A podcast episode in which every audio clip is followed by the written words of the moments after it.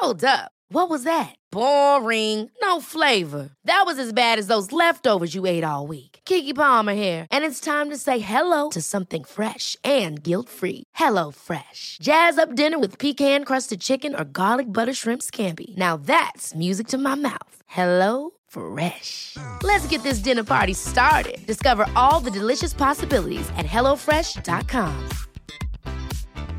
Quality sleep is essential. That's why the Sleep Number Smart Bed is designed for your ever evolving sleep needs. Need a bed that's firmer or softer on either side? Helps you sleep at a comfortable temperature? Sleep Number Smart Beds let you individualize your comfort so you sleep better together. JD Power ranks Sleep Number number 1 in customer satisfaction with mattresses purchased in-store. And now, save 50% on the Sleep Number limited edition Smart Bed for a limited time. For JD Power 2023 award information, visit jdpower.com/awards. Only at a Sleep Number store or sleepnumber.com. When you're ready to pop the question, the last thing you want to do is second guess the ring. At Bluenile.com, you can design a one of a kind ring with the ease and convenience of shopping online. Choose your diamond and setting. When you find the one, you'll get it delivered right to your door. Go to Bluenile.com and use promo code LISTEN to get $50 off your purchase of $500 or more.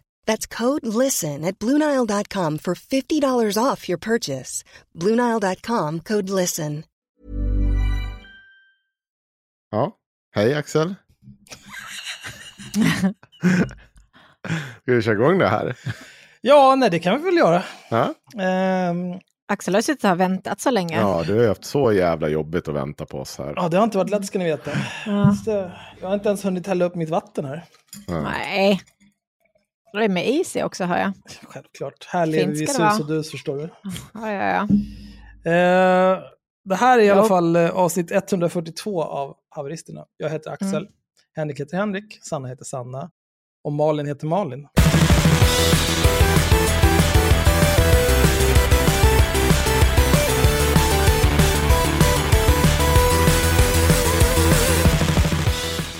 Hej Malin.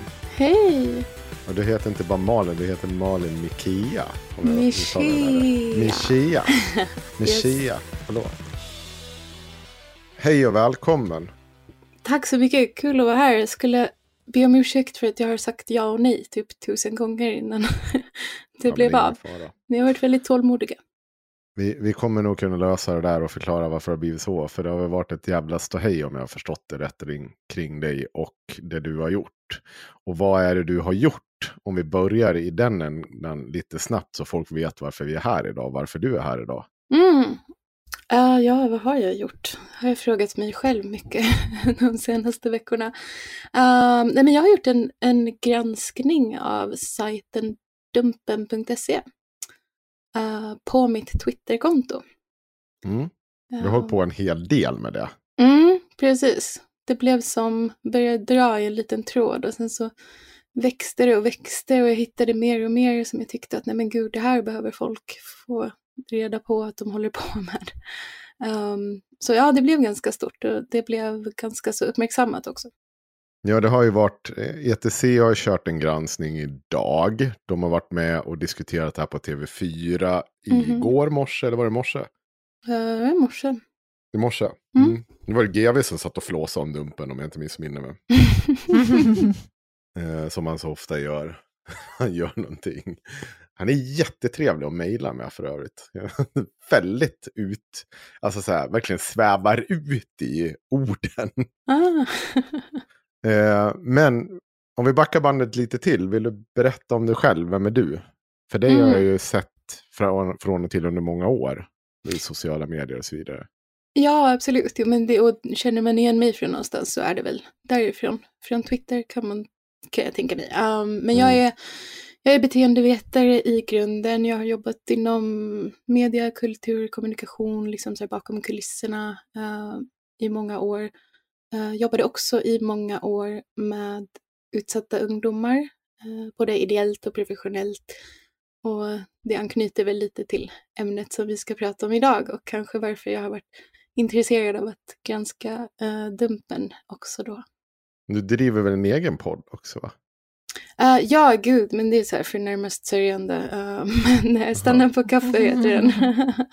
Okej, men vi kan Yes. länka den sen om du vill. Ja, schysst. Nej, det vet jag inte Ja. om jag vill, men ja. Vi får se. Jag känner ofta detsamma. Ja, jag med.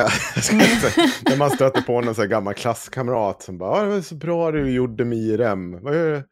Där börjar någon podd har jag hört. Man, hmm? ja, ja, ja. Vad då då? Få en missnöjd blick. Ja, ja. Skit i samma. Eh, I alla fall, ehm, jag tänker att vi ska göra så. Börja med att beskriva vad Dumpen.se är. Och det är väl ingen hemlighet. Jag vet att vi har tagit upp det förut och det finns en, ehm, ett gammalt avsnitt eh, bakom Patreon där jag intervjuar Patrik Sjöberg. Eh, Mm, och det det, var blev Riktigt hemskt det var faktiskt. riktigt, ja. I alla fall, eh, det är ju Dumpen.se är ju Patrik Sjöberg och Sara, vad fan heter hon? Sara, Erfors, va? ja, Sara Nilsson. Sara Nilsson. men- Oj. Ja. Det är inte det alls ens Erfors. Eh, jag var på väg att ta det upp en gammal dom för att läsa. Men skitsamma. Eh, Det är väl, de säger sig vara en hel del fler personer. De verkar alltså väldigt mycket prata som att de är en rörelse. Men Dumpen.se går ut på att eh, ja, men bara sitta och konfrontera mm, pedofiler som de har eh, cha- sexchattat med. Det är en hemmasnickrad variant av Dateline. Nej, vad fan heter det programmet? Till? Ja, det, eh, Heter den inte så? Dateline. Med Chris Hansen. Ja, precis. Why don't you have a seat over here? Mm. Uh, to catch a predator. How to catch a predator. ja, Vad fan är. Dateline då? Det är, fan, det är mycket afasi här idag tycker jag. jag har jobbat väldigt mycket, jag orkar inte mer. Mm. Ja, i alla fall. Det är helt enkelt, de konfronterar folk som de har sexchattat med som de har utgett sig för att vara barn ja, i olika former. Det var ungefär som vi gjorde i Wordfeud-avsnittet. Precis. Eh, med den lilla skillnaden att de lägger ut dem med namn och eh, ansikte och alltihopa. Medan vi la ut dem. Jag tror att vi sa...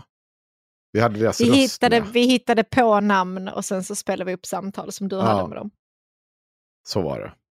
Mm. Eh, och framförallt så, det kommer vi återkomma till, så var vi ju, hade vi väldigt, hade Emilia som gjorde det, praktikant Emilia, hade väldigt tydliga instruktioner att hon inte skulle vara drivande.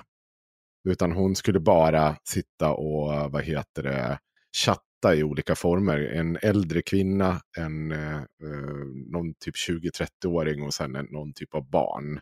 Tror hon fick. Och så testade vi hur det såg ut i skillnad däremellan. Och tyvärr var det väl så att barnen eh, fick mest inviter. Mm. Då var det ändå Mm. på Wordfeud. Så det finns nog en hel del människor som är riktigt jävla skeva i huvudet där ute. Det får man ge dem. Mm, ja. Men de jobbar som sagt lite annorlunda. Och jag tänker väl att du ska få Malin berätta lite mer hur du ser på hur de jobbar. De har ju inte bara det här för att ska sägas. De, det började väl som 242, den här Facebookgruppen, men den vart väl nedstängd hela jävla tiden. Så då flyttade de över det till eh, en egen hemsida. Mm, det Det tror stämmer. jag är bakgrunden. Precis. Jo, nej men absolut. Det var så de gjorde. Eh, de skaffade sig utgivningsbevis och det är då Sara Nilsson som är ansvarig utgivare för det här. Och sättet de jobbar på det är att de har ett team som består av så kallade fiskare. Och det är de som sitter och sexchattar med pedofiler och även pratar i telefon med dem en del, har jag förstått. Och det här teamet har nyligen, jag tror det har vuxit till typ 20 pers. Och de har skrivit på Twitter att de sitter flera timmar om dagen. Så att det är ju väldigt många. Arbetslösa. ja, jag, jag, vet inte riktigt. Ja. Men, Tänk, tänk ändå jobba åtta timmar, sen kommer man hem och bara nu ska jag fiska pedofiler. ja, Vilket sorgligt jävla liv, det måste vara helt bedrövligt. alltså som, Ja. som jag har förstått det så har de ju också i de här samtalen, det är ju ibland regelrätt liksom pedofilen sitter och onanerar och kommer i luren och de spelar med. Ehm, Så ja, nej, jag, jag vet, vet inte riktigt hur man gör det. Ehm, men det är de här fiskarna då som, ja förlåt. Varför? Det känns inte som en grej man behöver. Är det för att man ska sitta kvar och få den här till slut att avslöja vem man är? Eller? Mm, jag tror ju väl att det ultimata för dem är om de vet vem personen är redan innan de bestämmer träff, tror jag. Ja. Eh, men det, det vet de ju inte alltid. Och det har väl visat sig vara lite problematiskt också. Det är ju lite konstigt för de som du ringde och pratade med efter att eh, de som Emilia fiskade fram på Wordfeud, de gick ju att ta reda på vilka det var utan att liksom sexchatta med dem på det viset i flera timmar. Nej, det, var, det var inga konstigheter. nej, det var för att Ehm, de gav ut sina riktiga nummer. De kanske var extremt pantade. Ja. Det var någon tror jag som hon hade svårt att få ur det där ur. Men Ja. De flesta gav, uppgav sitt nummer och sådär. Sen var det ju bara dubbelkolla mot lite andra grejer. Ja, det är ju ett tips. Om du ska göra något med fängelse på straffskalan så kanske du inte ska använda ett abonnemang som står i ditt namn och ringa till folk och smsa med. Det är bara ett tips. Gör inget på straffskalan borde vara tipset Axel. Ja, nej, men ibland så måste man. Ja, okej. Pedofila? Eh, Jag kan berätta om, eh, någon gång kan jag berätta om när jag gjorde inbrott. Men det har du inte, har du inte gjort det? det var, Nej, det var utbrott. Utbrott, Mm. ja. Utbrott. När du du- rymde ur den här tjejens hus för du inte ville Ja, åka nej, med på skidsemester eller något. Ja. Jag kommer Ja. inte ihåg. Ja, fortsätt Malin. Ja, det här var en jättedum avstickare verkligen. Jag börjar känna att jag måste lyssna på hela er podd faktiskt. Jag har absolut inte det. Ja, ja, var var vi? Nej, men de fiskar och de liksom eh, bestämmer träff och eh, ibland så utger de sig för att vara barn, ibland utger de sig för att vara en pedofil mamma som försöker liksom pimpa ut sin dotter på något vis, sin dotter som är typ sju. Mm, ganska, ganska groteska grejer. Uh, och ofta så är de här pedofilerna eller personerna som vill utsätta barnen, de är ju ganska så uh, drivande i det här. Men ibland så blir det också så att det är fiskaren från Dumpen som är ganska så pushig och liksom uh, finns något exempel där den här spelade profilmamman då nästan hotar med att um, ja, nej, men jag vill inte prata med dig mer om inte du vill ligga med min dotter och den här mannen säger nej, jag vill inte göra så här med ett barn och så. Men så går han med på det ändå till slut och sen, sen så visar det sig att han var ganska intresserad ändå. Men, men det, det finns ändå en viss pushighet i vissa av de här chattarna. Uh, och så möts de ju upp och då är det ju Sara eller Patrik och Sara som dyker upp med kamera och uh, ganska mycket ilska och aggressivitet. och konfronterar de här pedofilerna och filmar dem och berättar också att det här kommer vi lägga ut på nätet, det här kommer hela Sverige få se. Din arbetsgivare kommer se det här, vi kommer ringa till din sambo. Uh, ja, och de kan inte förhandla sig ur det heller. Det finns liksom inget så här, det här är din sista chans eller någonting, utan det är, nu, nu, nu är det kört. Mm. Men det kanske inte heller är någonting man ska... Ja, det, jag, det, det finns ju en... Om man sysslar med det eh, och samtidigt säger att man är journalist, då kan det ju bli ganska problematiskt om uh, att man ger det utrymmet. För då blir det som att du lägger ett hot. Att liksom antingen pratar du med oss på det här sättet. Eh, eller så får du en chans att dra, alltså dra, förstår du att det kan bli lätt bli att om du gör som vi säger, då, då kommer vi inte hänga ut det. Det blir väldigt lätt ett hot. Ja, alltså det blir så abstrakt för mig att prata om, liksom, för att jag tycker någonstans, jag är ju liksom inte för det här. Um, men däremot kan jag säga att de hotar ju ofta med, um, liksom säger att ja, men antingen kan du prata med polisen eller pratar du med oss, typ. Ja, det Eh, har jag hört. Ja. Och det är ju ett väldigt speciellt sätt att sitta och säga med tanke på att eh, på, det här är inte ett brott som begåtts. Eh, man ska komma ihåg det, oaktat vad man tycker om de här. Eh, så här vi, vi behöver, igen, det är så jävla dumt, men vi kan göra det. Ingen här sitter och tycker att man liksom ska gulla eller dalta med pedofiler. Det är inte där det här handlar om. Problemet är det är att ett, eh, när du har sexchattat med ett ima imaginärt barn som inte finns på riktigt, då är inte det ett brott. Och det påtalas om och om igen för dem. Eh, däremot så kan du ju dra fram och avslöja att du har den typen av intention och hej och hå. Men om du då sen sitter och hotar till dig eh, en intervju med att antingen pratar med oss eller polisen om inte polisen finns. Vad ska de prata med den här personen om inte ett brott har begåtts? Det är ju väldigt, väldigt speciellt. Och vi kommer komma till ett sånt fall. För det togs upp i ATC idag som jag tyckte var eh, extremt intressant. Mm. Ja, nej men fortsätt Malin. Eh, ja, nej, men det är väl så det går till mer eller mindre. Sen så vill man ju gärna ge sken av från Dumpens sida att man eh, då kontaktar anhöriga i princip alltid. Mm. Ehm, men det har ju faktiskt funnits ganska många fall som jag har kunnat se där det har verkat som att man inte har gjort det. Eller man har inte fått tag på anhöriga eller så har man då som sagt inte kunnat identifiera den här personen man har mött upp och då kan man ju såklart inte kontakta de anhöriga heller. Um, och det var lite så allting det här började, som jag började ställa lite kritiska frågor om hur, eh, hur tar ni kontakt med de här anhöriga, vad säger ni? Eh, de som kontaktar de anhöriga, har de någon kompetens inom liksom, eh, att hantera den här sortens kris eller liksom trauma som det faktiskt nästan kan bli att få veta någonting så fruktansvärt och i samma veva få veta att det, det är inte bara det att du får veta att din familjemedlem uh, tänkte liksom begå övergrepp på ett barn, utan du får ju också veta att imorgon så vet hela Sverige det här. Dina grannar Ja. vet det här, dina kollegor vet det här, alla kommer, alla kommer se din man sitta och liksom onanera framför en kamera, för att det, sånt lägger de ju också upp. Mm. Um, Det är ingen liten sak i en människas liv. Men vilket, det är också så jävla sinnessjukt. Jag har aldrig förstått vad poängen med att visa upp de här personerna. Vi, vi har tagit upp det vid tidigare avsnitt. Va, varför de sitter och lägger ut de här kukbilderna. Så här, vad är poängen med det? Jag behöver inte se den här kuken. Du kan, om du blurrar lite på den där. Så, ja, Okej, där jag ser att där är någonting spetsigt och det är en...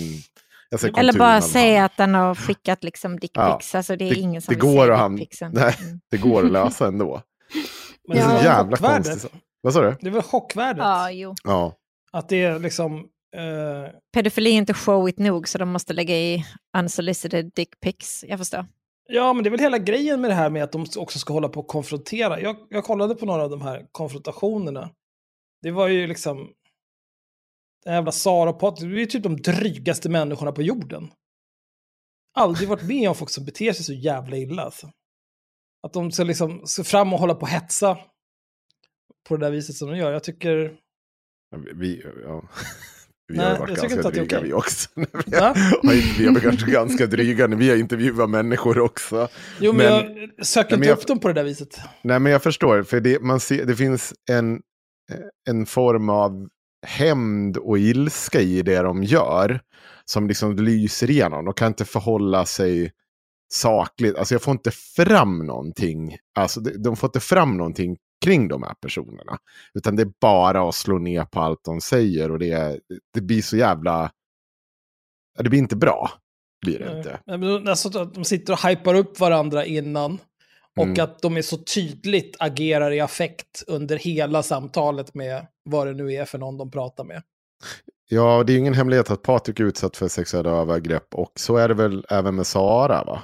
Mm, Att det har hon sagt. Ja. Ja. Eh, som barn. Eh, sen finns det ju en tredje person med också. Eh, vad fan var det? Ha, hade vi ett namn på henne? Jag har ett namn på henne som jag inte tänker säga, men Ja. hon kallas för eh, Mrs R eller uh, Philanthropist, Ja. beroende på var man ser henne.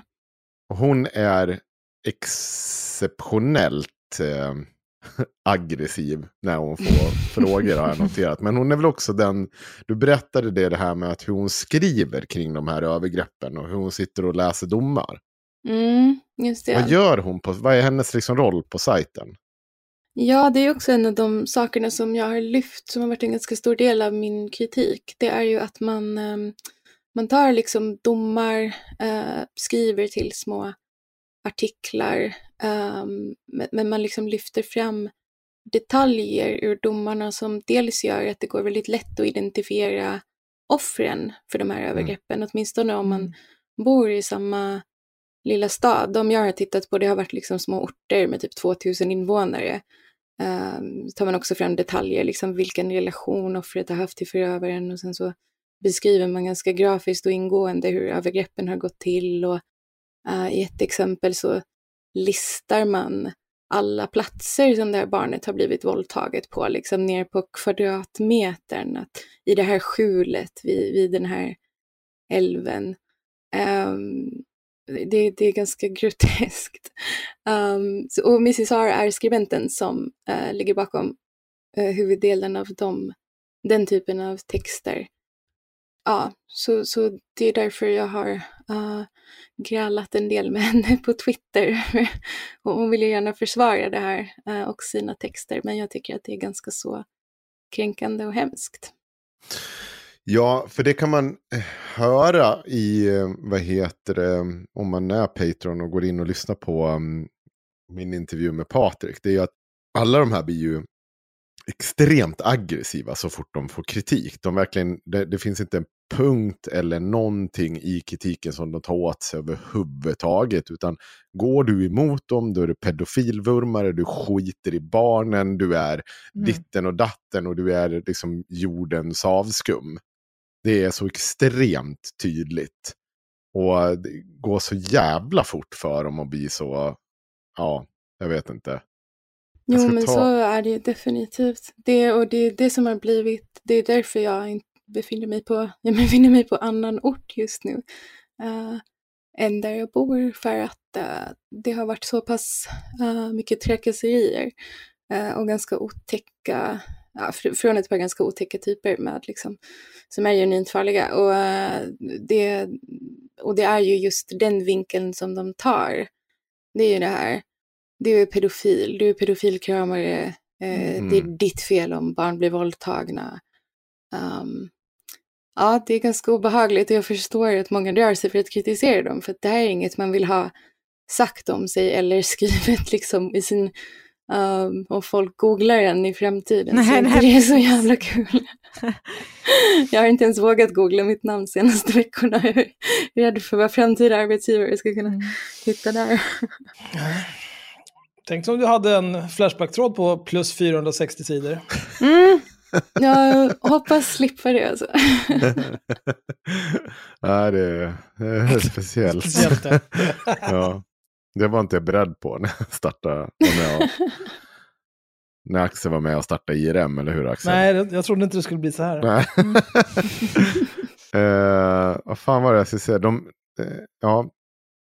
Jo, här var det, precis. För här finns det en, det var en dum, eh, eller en, eh, en bild här som du hade lagt upp. Och då är det du Malin skriver, det finns väl inget sociala medier i världen där någon är tvingad att se något, därav min reaktion på din fråga. Och då handlar det väl om uh, att det är barn som, uh, vad, heter det, uh, vad heter det, ser nak naket folk på deras sajt. Om jag, mm, jag tror det var någon som sa till mig att men det är väl ingen som tvingar barnen att titta på det här. Nej, precis. Jag har gjort... ja, de har gjort minst en film där de uppmanar barn att titta på deras content. Där det här gäller TikTok. Vi kommer återkomma dit. Men då skriver hon från Dumpen så här oj, men det får finnas både snopp och snippbilder på Twitter. Varför är det olämpligt att visa vad en småbarnspappa lägger ut för bilder till en 13-åring? Dumpen.se är dig utan munkavel. Du behöver inte besöka den. Vet inte riktigt heller varför vi är inpingade. Det är så jävla konstigt resonemang. Så här bara, ja, jo, men här, om ni gör reklam på TikTok för den här skiten och så går barnen in där så bara det kukar rakt upp i plytet på allihopa. Det, det känns ju, behövs, va? hallå? Men det här är väl, eh, det känns ju som att deras verksamhet är lite grann en blandning av eh, samhällsnytt, som de var för några år sedan när det var avpixlat. Ja, och det är också de här... Eh, avpixlat. Va?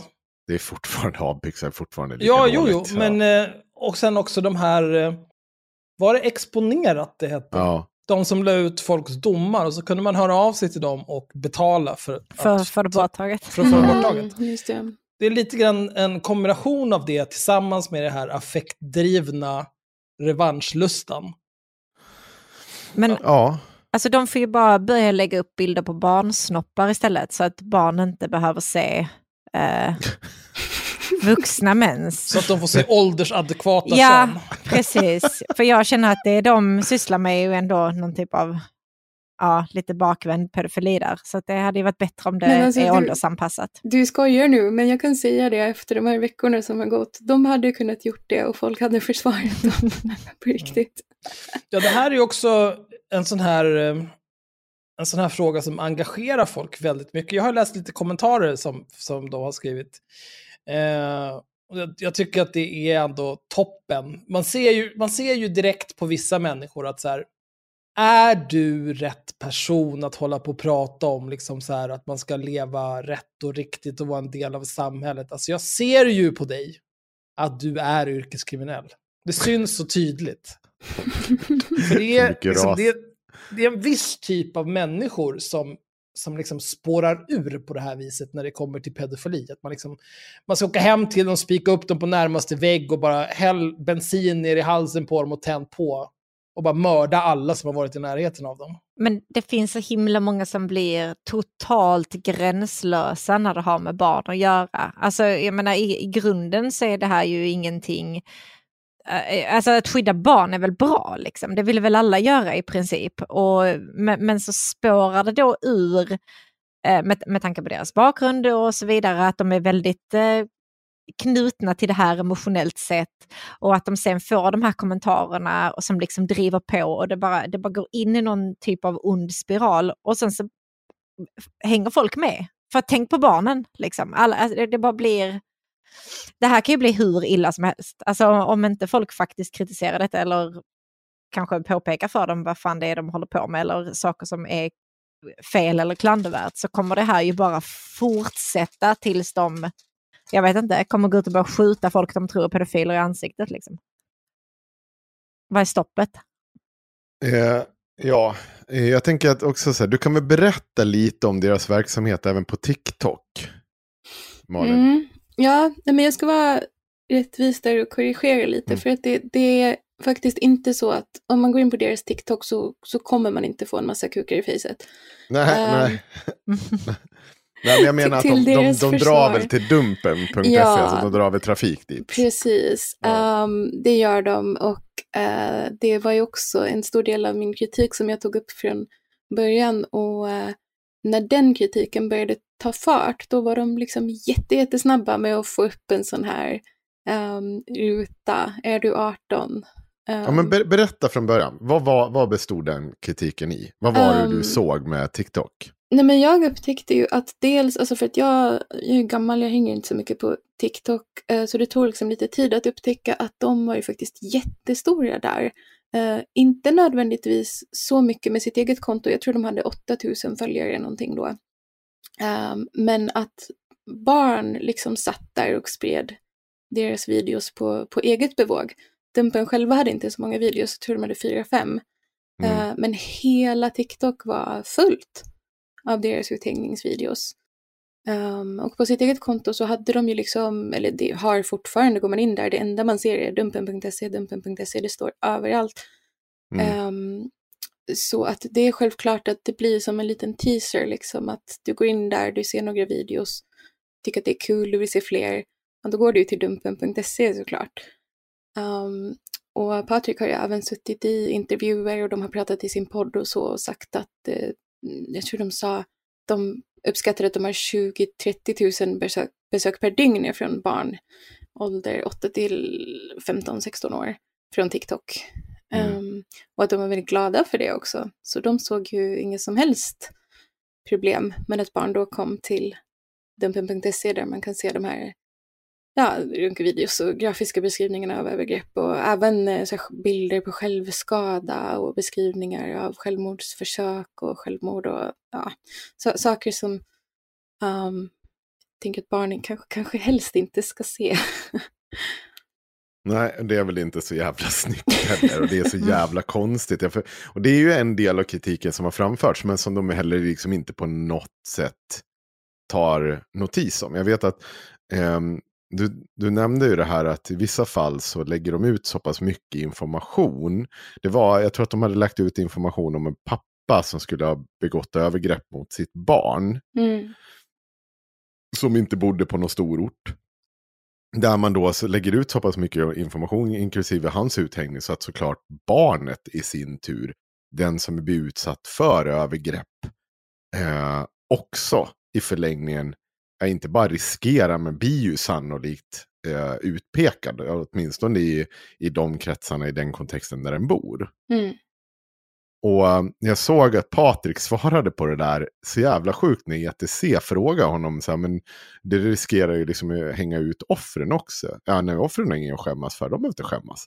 Nej, Patrik, det har du väl en god poäng i. Att det är ingen som ska tycka dem. Men det är inte riktigt så enkelt det fungerar i verkligheten. Du ska väl inte sitta och bestämma det över något annat jävla barn. Det jävla lallande.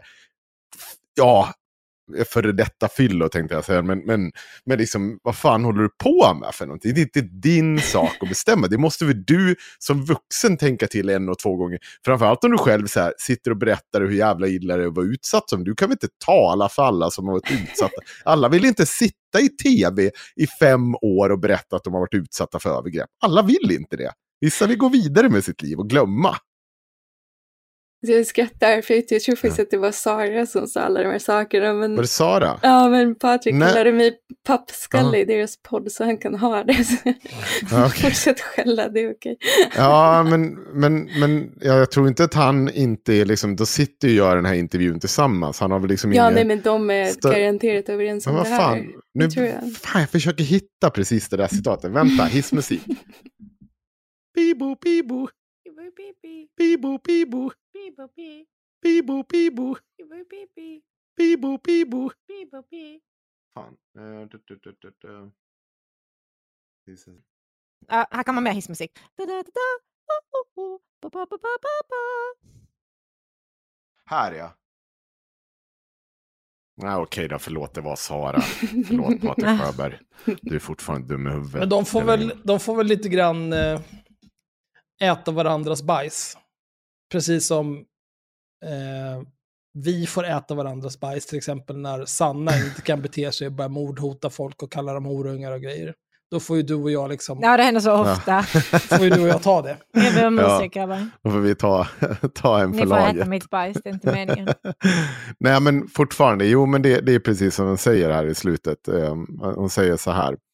ehm, eh, har, har ni inga tveksamheter kring publicera tills ni vet om det finns ett riktigt brottsoffer? Hur ska vi veta om det finns ett barn innan vi har, innan vi har hans identitet, säger Sara på onsdagen via telefon till Dagens ETC. Om Mm. det finns ett offer så hängs, så hängs barnet ut indirekt om, om han är pappan. Offret har, ing, har inget att skämmas för. Vi måste bryta mentaliteten att offer ska göra det.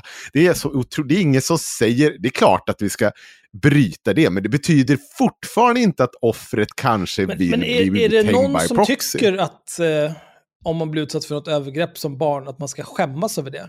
Nej, jag tror inte det. är Inte generellt, nej. Det är inte en generell tanke. Nej, men det finns väl ändå någon slags alltså, tabu runt det. Eller alltså så här att, att man...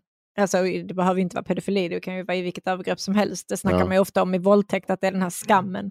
Vad, Mm. vad gjorde jag? Har jag gjort någonting fel? Bla, bla, bla. Och det behöver ju inte överhuvudtaget ehm, på något sätt komma utifrån. Det, är det kan ju komma inifrån. Liksom. Ja, och från Gjorde jag- förövaren. Ja, och från förövaren, absolut. Mm. Men att man känner att man själv gjorde någonting fel eller varför är jag utsatt för det här men inte mina kompisar till exempel. Och, eh, att det, ja, men det kan bli pinsamt liksom bara att behöva berätta det här för någon att det har hänt. Så att, Ja, men jag har fått så mycket meddelanden av folk som säger, berättar att de har varit utsatta själva och de vågar Mm. liksom inte säga någonting högt. De vill inte heller ha den här stämpeln från, från dumpen såklart, men, men de använder liksom olika varianter på det här hade dödat mig om det Ja. hade hänt mig. Att jag hade blivit uthängd på det här sättet och liksom fått mina övergrepp exploaterade på det här sättet. ja men precis, alltså, det är ju någonting som kan vara så extremt känsligt. Mm. Ehm, Och alla hanterar det jätteolika. Och alla övergrepp kan vara jätteolika. Liksom. Så att det, Jo, men i det här fallet som, som, som Henko tog upp här så har de ju faktiskt inte ens, in, ingen har pratat med det här barnet om det överhuvudtaget. Ingen polis, ingen kurator, Mm. Ingen, för de hade inte identifierat den här mannen. Hon sitter Nej. hemma på Nej, sitt rum, den här tjejen. Vi kan, ju- vi kan göra så här. Du, du pratade lite om det här när de sysslar med entrapment. Alltså det vill säga att de, de verkligen fiskar in de här personerna. Eh, för det är ju också ett problem när man jobbar med sån här ver- verksamhet. Och det, när vi gjorde, testade det här, att var vi väldigt, väldigt tydliga med att vi ska inte vara pådrivande. För det finns en risk att du startar någonting som kanske inte annars hade hänt på ett sånt sätt. Eller ja, Mm. och det säger de ju själva att vissa ändrar sig och drar därifrån. Och, och, och det är ju bra att de hinner göra det. Men det säger ju ingenting som vad som skulle ha hänt sen. Alltså det, det kan, det fortfarande är det ju så. Och det, än en gång, det här ska inte tas ifrån att de här män, männen sitter och sexchattar med vad de tror är barn. Men det är fortfarande ingenting har hänt förrän liksom någonting har hänt. Och det är ett problem här. Det är ett problem med den verksamheten de bedriver på det aggressiva sätt de bedriver. Det är att du kan inte säga att den här mannen skulle komma till det här mötet och sen ångra sig under det mötet. Det skulle kunna ske. Mm. Och det är ju därför det är så jävla viktigt att låta rättsväsendet hantera sånt där. Och framförallt agera med en viss försiktighet när du konfronterar de här och hur du bemöter dem, hur du gör, hur du, f- får, hur du, hur du fiskar in dem så att säga. Men du, sa, du hade några exempel på hur de hade fiskat in ganska hårt. Mm. Jo, precis. Jag tror det var väl det jag tog innan med den här så kallade pedofilmamman då som var Mm. ganska så pushig liksom att jo, men hon skulle ha med sitt barn i Mm. de här sexlekarna. Um, så, så är det ett annat ganska omdiskuterat fall också med en man som, eh, som jag har förstått det som led av en, lider av en intellektuell funktionsnedsättning. Mm. Um, bor på någon typ av hyfsat självständigt men ändå ett LSS-boende um, som de valde att hänga ut. Och i, i den chatten så tyckte i alla fall jag mig kunna se att den mannen hade nog eventuellt kanske nöjt sig med att det kanske inte hade behövt bli sexuellt. Jag vet inte, men det, han, han verkar mest vara ute efter någon och någon att vara ihop med. Um, det självklart inte ska vara ett barn, men, um, men, men där fanns det också vissa tecken på en pushighet och jag tänker att i kombination då med en eventuell funktionsnedsättning så kanske inte jättekonstigt att resultatet blir det där. Jag vet inte. Nej, och det finns ju också det fallet där de tog bort uthängningen för att de kom fram till att personen var basically, ja, jag är inte utsatt, eh, säga det på ett bättre sätt, men liksom verkligen förståndshandikappad. Han fortsatte, fast han såg att det var Sara så skulle han fortfarande ligga. Det var som att han inte hade uppfattat ens att det var ett barn.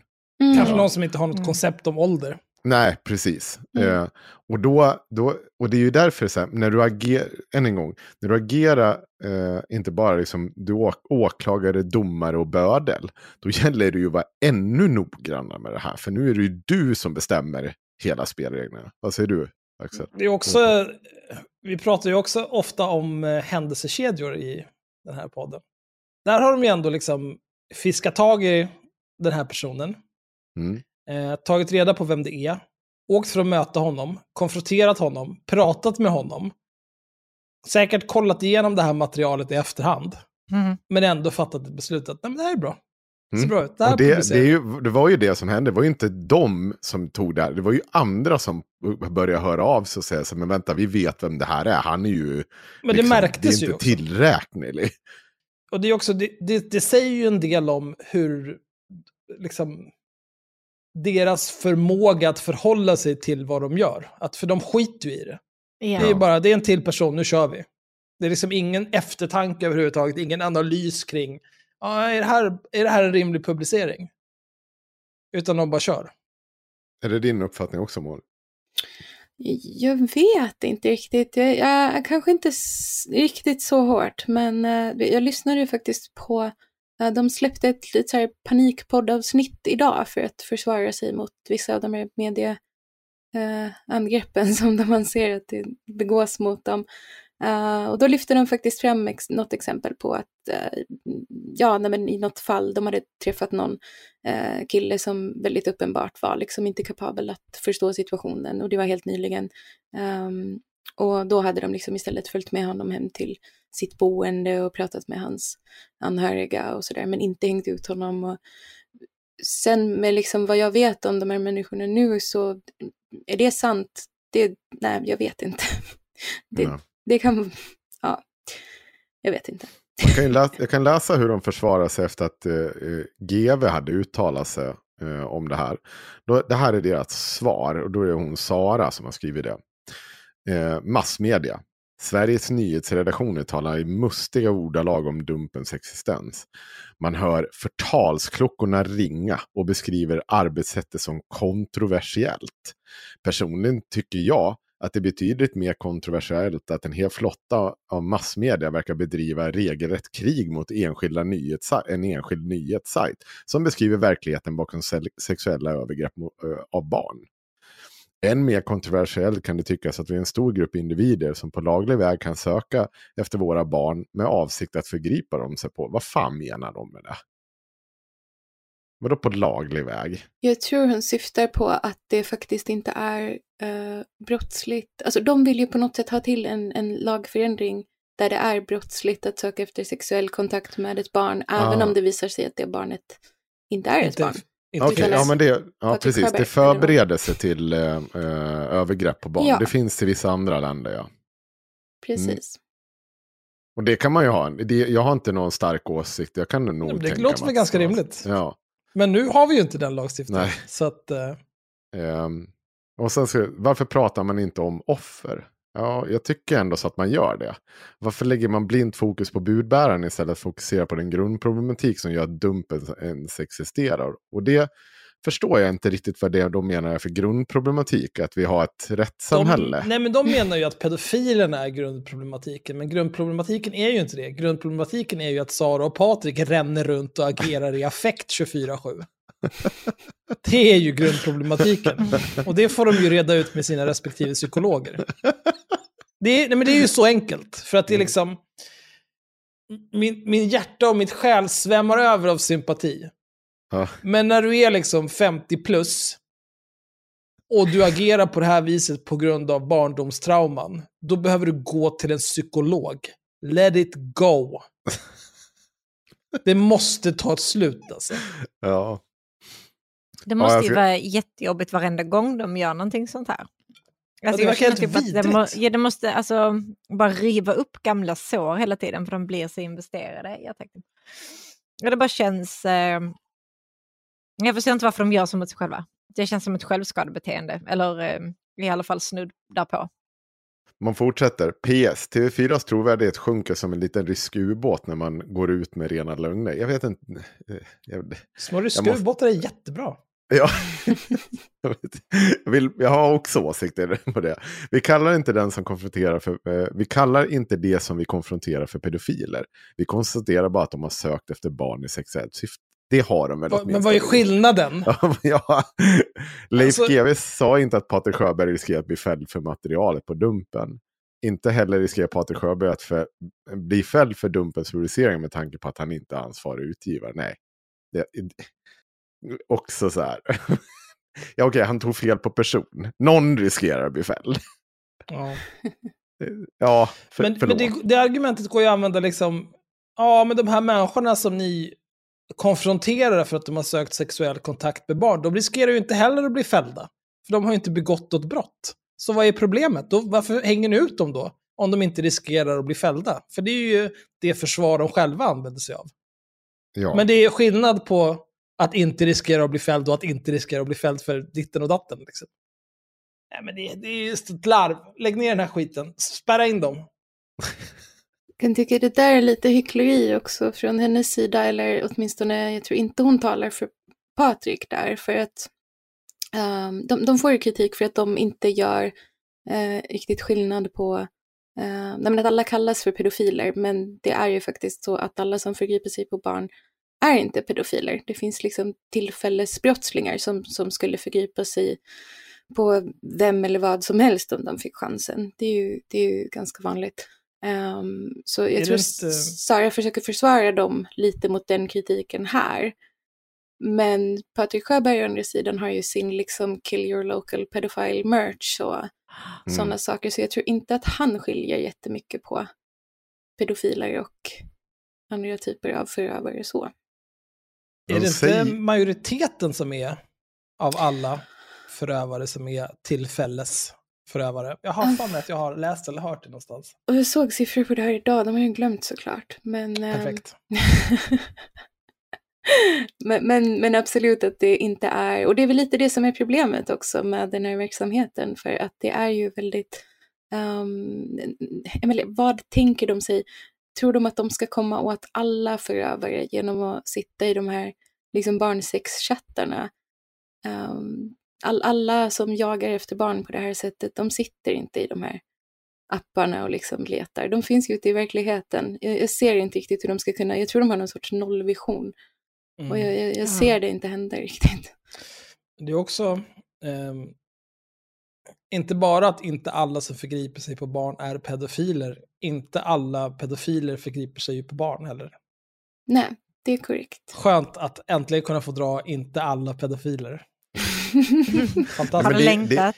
Så här, det här är ju ett problem som behöver lösas. Och det löses inte enbart med att du, du ska få straffa dem. Utan problemet måste ju lösas. Det måste ju jobba extremt proaktivt. För att vi vill ju inte att något jävla barn ska bli våldtagen av en äcklig jävla pedofiljävel. Så enkelt är det.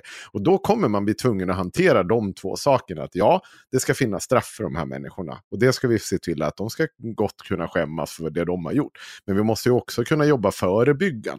Och då måste man våga ta i de här sakerna som handlar om att inte bara name and shame. Utan det måste finnas det stödet av samhället så att de inte begår brott. Eller hamnar i den situationen som vissa, eh, som det man pekar på pedofiler är. För, för det har jag sett eh, en av de här svenska forskarna som säger att, pratar om att eh, när det kommer till tillfälle och vissa så här delar av ditt liv, eh, deras, de här människornas liv, så, så liksom det är som stjärnorna står i linje och så helt plötsligt begår de ett övergrepp och så gör de aldrig det igen och de har inte den typen av böjelse. Utan det kan vara allt ifrån att droger, alkoholmissbruk eller saker som sker som att de gör det här övergreppet. Men det betyder inte att de är i regelrätta pedofiler. Och då måste man ju hitta lösningar på det. Det går inte bara att stå och skrika pedofil hur som helst, utan man måste lösa problemet för ingen ska bli utsatt. Mm. Mm. Alltså precis som eh, Patrik Sjöberg inte tycker att eh, offren ska skämmas. Jag tycker inte att pedofiler ska skämmas heller. Nej. För om pedofiler, nej men alltså, nu, är- nu är jag återigen inne på att pedofil, alla pedofiler är inte eh, våldtäktsmän. Nej. Men om pedofiler inte skäms utan istället kan säga så här, vet du vad, eh, nu går jag runt här och tänker på att ligga med barn. Eh, och så kan de prata med någon skolkurator eller någonting och så ska skolkuratorn säga så här, mm, vet du vad, eh, vi, vi har eh, behandlingar för det där. Ska du Mm. gå i, börja gå i lite terapi? Lära dig hantera det där? Ja, kanske. Eller ska du ta de här tabletterna eller ska vi knipsa stoppis? Eller någonting, vad vi nu gör. Säkert Jo, men jag, jag, men, jag trevligt. menade ju snarare när en person har begått ett brott. Ja, men jag pratar om skademinimering överlag. Mm. När, när, när de, om, om det är någon som redan har begått ett övergrepp på barn, då kan du gräva ner dem, det skiter jag i. Mm. Men innan det sker, det är, ju det, det är ju det vi vill åstadkomma. Vi vill ju se till att, optimalt är ju om vi kan förhindra att barn blir utsatta för övergrepp. Och det Mm. gör vi väl rimligtvis genom att stävja att folk går genom livet. För det är inte som att du så här, så fort du får något sexuellt uppvaknande, att det är det första du tänker på, så här, ja, nu är det dags att börja knulla barn. Utan det här, är ju, det här måste ju vara en process där det stegras och blir sjukare och sjukare. Och till slut, de går över gräns efter gräns efter gräns efter gräns. Mm. Och till slut så sitter de där och sexchattar med någon av Dumpens fiskare. Och Ja, möter som får dem att gå över ännu fler gränser. Det är Mm. väl en del av problemet också. Mm. Men om vi kan klippa lite tidigare och säga så här, vet du vad? Vi tycker inte att du ska hålla på med det här du håller på med. Men du får vara en del av vårt samhälle ändå, men då måste du gå med på alla de här grejerna som vi vet minskar risken för att du kommer fortsätta i den här nedåtgående spiralen av barnknullande du håller på med. Och så är alla glada och lever sitt bästa liv. Yes, jag, jag tänker specifikt på den här eh, pedofilmamman i chattarna. Alltså jag, kan, jag kan tänka mig att det är enormt sällsynt att du som pedofil hittar en annan likasinnad som du kan prata om det här med. Det måste vara en väldigt ensam grej att vara pedofil. Men om du då sitter och chattar och sen helt plötsligt hittar du en likasinnad som också har ett barn som skulle kunna vara engagerad i era sexlekar. Det måste ju vara... Eh, det, det känns som en, en dörr du inte vill öppna. Det känns som att man vill hålla pedofiler eller folk med, jag vet inte, pedofila tankar, whatever, man vill hålla dem ganska isolerade. Du vill inte att det här är någonting som du hittar, så saker du känner igen dig i och hittar grupper och så vidare, utan du vill att du känner, nej, nej, det här är inte bra, jag behöver hjälp. Och så går man till någon professionell liksom. Mm. Eh, Det Men det ju- erbjuder ju Dumpen. Det finns ju en hel del sajter och, och sånt. Som, Ja, det är klart att det finns, det är klart. Ja, och dark web och hej och hå. Jag vet att det gjordes en ganska omfattande dokumentär på SVT med just det här. Det är för mig att det var sådana så filippinska mammor som tog med sina barn och sålde till västerlänningar. Uh. Det var extremt jävla obehagligt att se. Men det är klart att det finns, men jag Mm. menar det är ju inte önskvärt. Alltså det är Nej. inte... Man, man vill ju gärna hellre att de sitter hemma och skäms och eh, inte gör någonting åt det än att de hittar en mamma som vill dra med sin egen unge. Liksom. Det är inte, inte fint. Ja. Jag tänkte ta det och läsa det här ur ETCs, för jag tycker det här också är lite smått talande för en del i problematiken. Men vi ska också komma till vad problematiken med, med ehm, eh, hur media hanterar dumpen också. Eh, då står det så här. Um, det har gått en vecka sedan, dag, för nu läser jag det här igen, men jag ska läsa hela stycket. Det har gått en vecka sedan dagens CTC träffade Patrik och Sara. I måndags publicerade de en av sina fem videos från helgen. Det är en pappa i Stockholm som de fiskade upp ur en incestgrupp på Kik. I den uh, utlagda wiki-chatten så pratar man mycket grafiskt om att han, att han har egna barn som han har förgripit sig på sedan hon låg på skötebordet. I den nio minuter långa konfrontationsvideon så förnekar mannen sedan att han har barn. Allt är påhittat. Hans identitet är okänd och Dumpen har via alla sina kanaler efterlyst hjälp för att kunna identifiera honom och informera polisen. Har ni inga, och då kommer frågan, har ni inga tveksamheter kring att publicera tills ni vet om det finns ett riktigt brottsoffer? Hur ska vi kunna veta om det finns ett barn innan vi har hans identitet, säger Sara på onsdagen via telefonen till dagens ETC. Ja, men om, om det inte finns ett offer så hängs ju barnet ut indirekt. Eller om det finns ett offer så hängs ju barnet ut indirekt, om han är pappa. Offer har ingen skämmas för, vi måste bryta mentaliteten att offer ska göra det. Om man blir rånad på sin plånbok eller misshandlad av sin pappa, då kan man stå i tidningen och sälja, eh, då kan man stå i tidningen och sälja det. Inga problem. Men har man blivit våldtagen av sin pappa är det en skam. Varför? Varför? Skulle jag skämmas om jag blir, blir av med min plånbok? Nej, det är inte samma sak. Men det är men okej. Inte alla som blir rånade är ju med i liksom tv radio. Nej. Och Och då, svarar, då säger, säger ETC, är det inte upp till offret att avgöra? Definitivt. Men i denna situation är det så pass allvarligt. Du menar att den här mannen måste stoppas? Han måste stoppas. Om vi inte publicerar så skyddar vi honom. Vi blir bemötta med tvivel om vi inte publicerar en man som säger att han har våldtagit sin dotter. Och vi får inte hans identitet annars. Men borde ni inte gått direkt till polisen? Det har vi, utan resultat. Mannen säger att det är fantasier han har haft i en incestgrupp. Vad är då vår trovärdighet om vi inte agerar på det? När han är identifierad och om han har en dotter så tar vi bort allt. Det är så jävla konstigt. Så jag förstår dig rätt, Sara. Enda målet helgar medlen. Ja, om vi inte publicerar allt så förstår eh, inte folk allvaret. Vi måste få tag i honom. Det är viktigare än allt. På onsdagskvällen smsar Sara. Man är identifierad. Vi har tagit bort en del av chattloggarna. Polisen är inkopplad. Mm. Det ligger citerat på Flashback så att två, två dagar på nätet är ganska lång tid för någonting att liksom Mm. bli Ja. permanent. Det är så jävla sjukt. Det är också så här, det är sån jävla omvänd, och än en gång, då kommer vi tillbaka till det här publicistiska i det. Det är så sinnessjukt sätt. Ja men du vet, ba, bara för att du inte ly lyckas varje gång så betyder det inte att du kan publicera varje gång. Du kanske måste tänka efter före. Precis som Kristoffer Östlund faktiskt påtalar här att det, vänta nu, om det här är en dotter, om det finns en dotter, vad fan gör ni då? Men nej. Nej, Alltså de hade, ju stoppas. inte, de hade inte tagit bort om inte han hade påpekat det. Nej, det tror inte jag heller. Mm. Och det är precis som du säger, de hade ju inte haft en 18-årsgräns på sidan som man trycker på grönt för att komma in. Och om det inte liksom hade kommit upp den typen av kritik heller, att man gör reklam från TikTok in på en sajt där det ligger fullt med gubbkukar. Ja.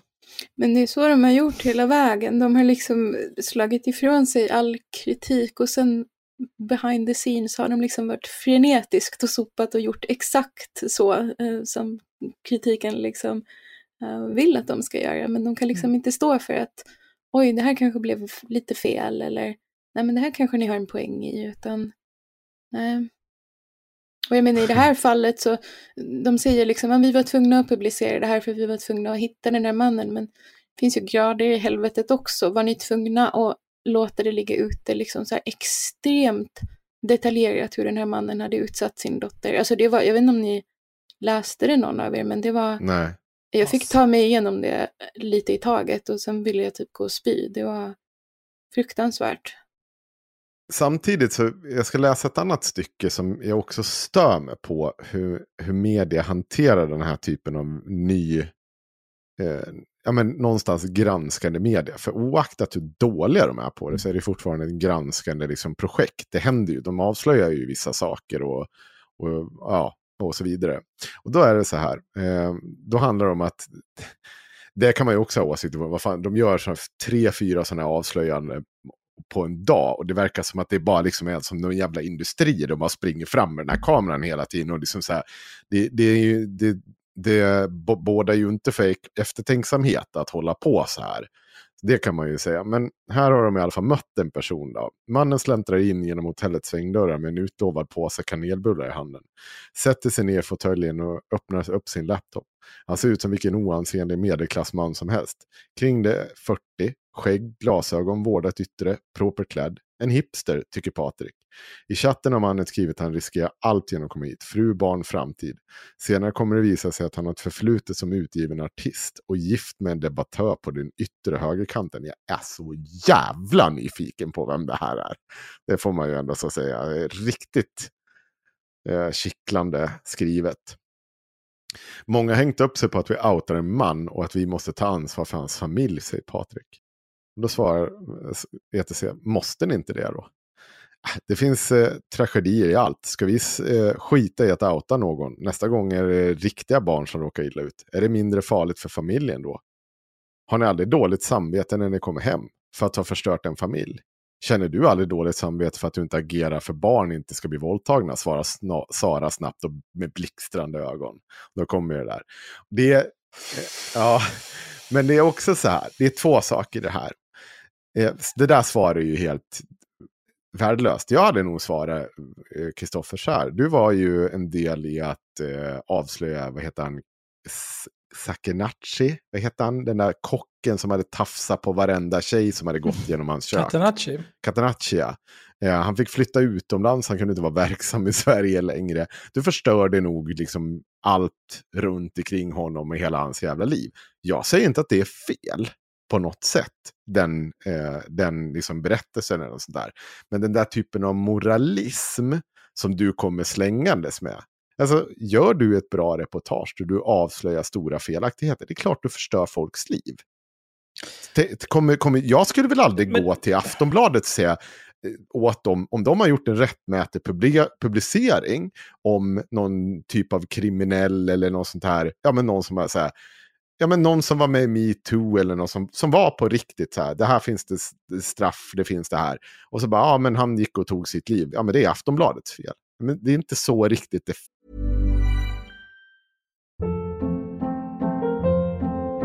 Hold up. What was that? Boring. No flavor. That was as bad as those leftovers you ate all week. Kiki Palmer here, and it's time to say hello to something fresh and guilt-free. Hello Fresh. Jazz up dinner with pecan-crusted chicken or garlic butter shrimp scampi. Now that's music to my mouth. Hello Fresh. Let's get this dinner party started. Discover all the delicious possibilities at hellofresh.com.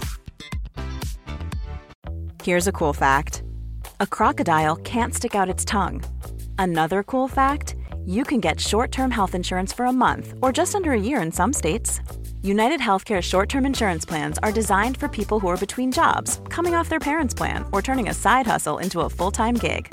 Underwritten by Golden Rule Insurance Company, they offer flexible, budget friendly coverage with access to a nationwide network of doctors and hospitals. Get more cool facts about United Healthcare short term plans at uh1.com. Funkar. Däremot, så, ja, vad sa du? Nej, alltså jag tänker det är ju... eh, Alltså sådana här saker händer ju ofta. Eh, man man eh, blir attackerad av eh, Patrik och Sara. Eller eh, Kristoffer Röstlund skriver en artikel om en. Mm. Eh, det, det har ju mycket att göra med val man har gjort i livet. Mm. Eh, så att man har ju ett enormt eget ansvar över vad som händer. Ja. Men de människorna som är uppmärksamma på vilka val man gör och vad de valen leder till, behöver ju alltid ställa sig frågan så här, vem är jag i relation till det här? Hur bör jag agera nu? För de, det är ju också människor som fattar val. Mm. Och då kan man ju välja om man vill fatta liksom, de absolut dummaste valen någonsin. Precis som de här människorna man observerar har gjort. Mm. Eller om man vill låta bli det. Och så skulle jag säga Patrik och Sara, inga topp 10 beslutsfattare riktigt. Medan det här Catenacci, det, det kan jag känna är ändå rimligt. Ja, men, Men jag förstår hur du menar liksom. Det, det Ja. finns ju... ja, men det går ju, du kan inte säga, det, det, handl, det, det är i grund och botten inte där problemet ligger. För att om de hade gjort rätt, så har inte jag, alltså så här, du kan komma som ny media och säga så här, vet du vad, vi tänker, vi tänker bygga media kring det här. Vi tänker göra en sån typ av outning-sajt, men vi tänker också tänka på att vi inte ska dra in några jävla barn, som de här människorna gör. Vi ska tänka på att vi inte ska släppa fram någon som inte vet hur den knyter skorna själv, för att den är inte tillräcklig. Eh, och så har liksom en massa publicistiska avvägningar. Men vi kommer outa de här människorna för att vi anser. Eh, vi kanske ska ha en kontakt med familjen innan och eh, ge dem... Jag vill säga, jag vill, det kan finnas olika sätt, avvägningar man gör. Men det gör ju inte de här människorna. Det är ju klandervärt. Det är inte klandervärt i sak att du faktiskt avslöjar pedofiler, personer med pedofila läggningar. Det är nödvändigtvis inte klandervärt.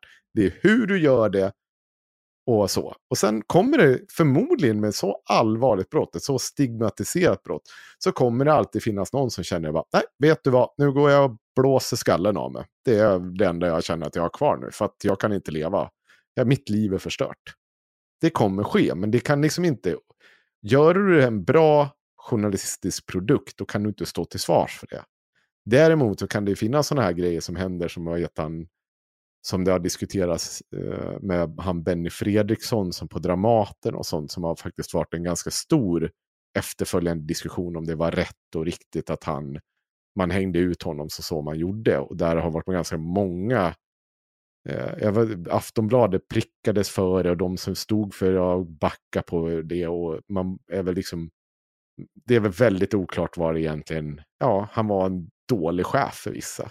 Han hade inte tafsat på någon, han hade inte gjort det där liksom. Men han liksom gick och tog sitt liv, för hans liv var över sen. Där kan man ha en diskussion, men då har man gjort en dålig journalistisk produkt innan. Vad säger du Malin, har du något tillägg om det? Mm, jag funderar.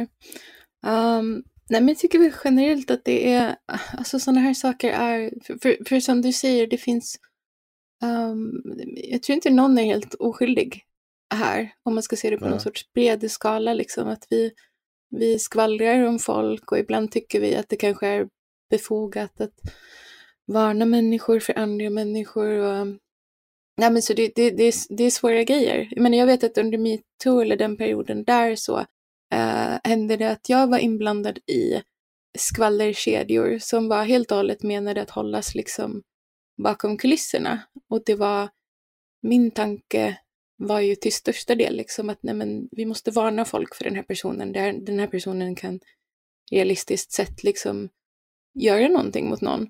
Ehm, men sen så hände det ett par, vid ett par tillfällen att de här männen blev faktiskt outade i slutändan, liksom längre ner i den här skvallerkedjan. Um, och det mådde jag fan inte bra av.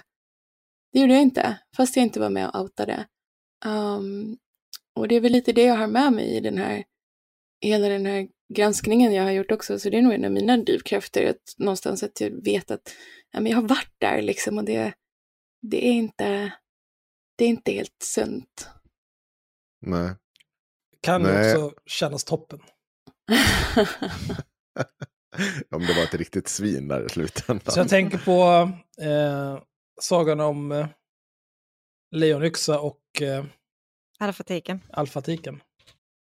Vi, vi gjorde ett avsnitt om eh, eh, två riktiga jävla svin som trodde att de var så jävla duktiga. Men sen så visade det sig Mm. att de hade varit nazister, så det var ju tråkigt för dem. Och inte bara lite nazister, de har varit så mycket nazister så att en amerikansk forskare hade tillskrivit den ena av dem en typ så här betydelsesroll inom den rasideologiska. rörelsen. Det var ju gardet. En jobbar ju på gardet. Ja. Kommer, har du inte hört det här? Nej, Har du jag missat det missat Avsnittet allt. Du måste bli Patreon. Vi får Nej, avsnittet till dig. Det visar sig jag att... det. ja, det visar sig att... Eh, vad heter det? Vad fan heter hon? Ja, men, Maria Engelving Ja, men det, var det hon, s- hon som hatar Ja. transpersoner? ja. Ja, ja, ja. Ja. ja. Var, okej, jag är inte jätteförvånad. Hon gick från att hata judar till att hata transpersoner kan man säga. Nej, vi, vi, de, eh, hennes kille var ju alltså en ideolog på en av de stora amerikanska högerextrema forumen och har liksom lagt tiotusentals inlägg där. Och hon har ju också varit en del. Hon hade, fanns på nordisk.nu Nordisk va? Ja. Och hade skrivit inlägg där. Och det är där det kommer Lionax och äh, Alfatiken. För hon hette Alfatiken och hade... Toppen. Ja. När Och var det fick ni outade det här? Ja. Mm. Ja, och det, var- kändes bra. det- Ja, det var väldigt roligt. Ja, Jag har aldrig varit så glad. Det Så jag, väldigt bra. Jag fick ett Excel-blad med eh, hundratals kommentarer klockan 11 på kvällen. Jag satt uppe till fem på morgonen och strukturerade allt det där till ett manus som vi skulle bara skulle kunna köra igenom. Jag har aldrig varit så glad i hela mitt liv. Så jävla De var så skadeglad. jävla dryga de där två. Trodde att de var så jävla duktiga och de blev krossade. Krossade! Ja, Vi var- aldrig här igen. Det har varit lite stel stämning efter det. Och gardet gick ut och bara, nej det här det är inte sant. Bara, ja fast really är det inte det. Jag Cissi Wallin ganska- mejlade. Ja. Bara, Vad har ni för bevis för att det är så här? Hörru, lugna ner dig. Kom du. Vi ses i tingsrätten direkt. ja. I alla fall, eh, tillbaka till Dumpen. Eh, är det någonting mer du vill prata, som jag, som vi liksom, om vi runt omkring deras verksamhet som jag har missat? Som du tycker att vi borde ta upp? Mm. Alltså det är väl bara små grejer men som ändå visar på ett ganska oroväckande dåligt omdöme kan jag tycka. Mm. Ja men kör, kör. Ah, Känns Ja, som men- ett tema. Ja, nej, men de gick ut med, de, de kör ju små redovisningar av vad pengarna går till eh, Mm. som swishas in. Det är ju inga små summor. Um, men, men det är Nej, liksom inte... nej, jag tror de fick in typ var det 68 000 på 24 timmar eller någonting när det skramlades. Så det är liksom, ja, det är en del Mm. pengar. Uh, men, men de liksom detaljredovisar ju ingenting. Att det här kostade 5 000, det här kostade 2 000. Utan det är bara så här små listor med saker de gjort och tänker göra. Uh, och en av sakerna de då tänker göra är att dra igång en kampanj för att få barn att anmäla, polisanmäla grooming genom att belöna barnen. Um, Mhm. och det tänker jag liksom när, när då försvararen till den här, ja nej men alltså när personen som då försvarar den här åtalade sexbrottslingen får veta att Dumpen har betalt de här barnen för att polisanmäla. Uh, ja, jag vet inte. Det, det, det, det är också en sån här dålig omdömesgrej som får mig att känna att jag, jag litar liksom inte på att ni sköter saker och ting på ett bra genomtänkt sätt. Går ju inte att lita på barn heller. Barn har ju Nej, ingen alltså- som helst moralisk kompass. Och de har inget konsekvenstänk. När kom du ihåg det Axel, när det där barnet kom in på vår Discord som var kanske runt 15 till 18 som började berätta att han och hans polare drev, då det där barnet, någonstans däremellan, så började han berätta om hur han och hans polare drev någon typ av scam där de lurade eh, gubbar att de, ja, men att de sexchattade med någon typ av barn. Och sen mötte de upp dem och började utpressa dem. Och där sitter han och berättar på vår Discord. Var på, det liksom alla satt och lyssnade med och sen så vart det tyst en stund. Så jag bara, vad vad du hette nu igen? Så, så han bara babblade på det. Jag bara, bra, för jag kommer kontakta dina föräldrar. Och då bara, va? Ja, Du kan ju för Mm. fan inte bedriva, det här är ju o- Det är ju utpressning superolagligt. plus du Det är kan ju Väldigt mördad. Ja. Ja. du, är liksom så här, du, du kan ju liksom bli riktigt illa däran. Och, bara, och jävla vad fort det gick för honom att då bara avsluta det där. Ja, nej, men barn är ju alltså bara Ja. mögel i huvudet. Ja, jo, men det, det låter inte så bra. Var det någonting mer du tänkte på? Allt Alltså det finns ju tusen grejer men fan min hjärna är inte som den ska efter allt det här. Så jag, nej, men jag stannar där så länge tror jag. stannar där så länge så kan vi gå in lite på, för att det finns ju också lite roliga saker eh, med de här, eh, med den här typen av hembeteende och sånt som hon ändå så bedriver, framförallt den här Sara. Jag hittade nämligen lite kommentarer, eller vi, du har ju hittat, vi kan börja med den när hon pratar om, eh, hon heter Infolina på Flashback. Eh, nu ska vi se, där är den. Eh, och då skriver hon så här. Och det här gäller, vad fan var det, gällande operation Rimfrost? Var det det? Ja, precis. Just det. Ja. Och hem och sopa rent på er egna bakgårdar. och Glöm inte att vi lever i en demokrati där oskuldspresumtion råder. Den som är misstänkt för brott är och ska således betraktas som oskyldig till motsatsen är bevisats.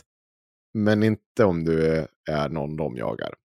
Alla ni som sitter och gör amatörgärningsmannaprofiler och privata brottsutredningar baserat på rykten och åsikter och skriver om människor som sitter häktade, tänk efter en extra gång. För nästa gång kan det vara er otur. Man behöver som sagt inte vara skyldig för att bli häktad.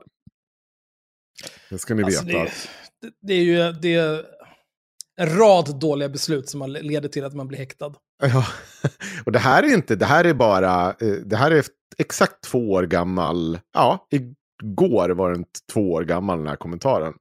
Hon skriver också så här om Paolo Roberto. Vänta, ska jag dra ut den här kommentaren lite. Eh, och då är det skvaller om Paolo Roberto, kungen och kungsan. Jag är inte så insatt i debatten, men vet vi något om tjejen? Det här handlar då om tjejen som han köpte sex av innan man vet något om tjejen så är det, kanske var, eh, så är det väl ganska dumt att spika upp honom på någon slags offentligt, eller offentlig skampåle.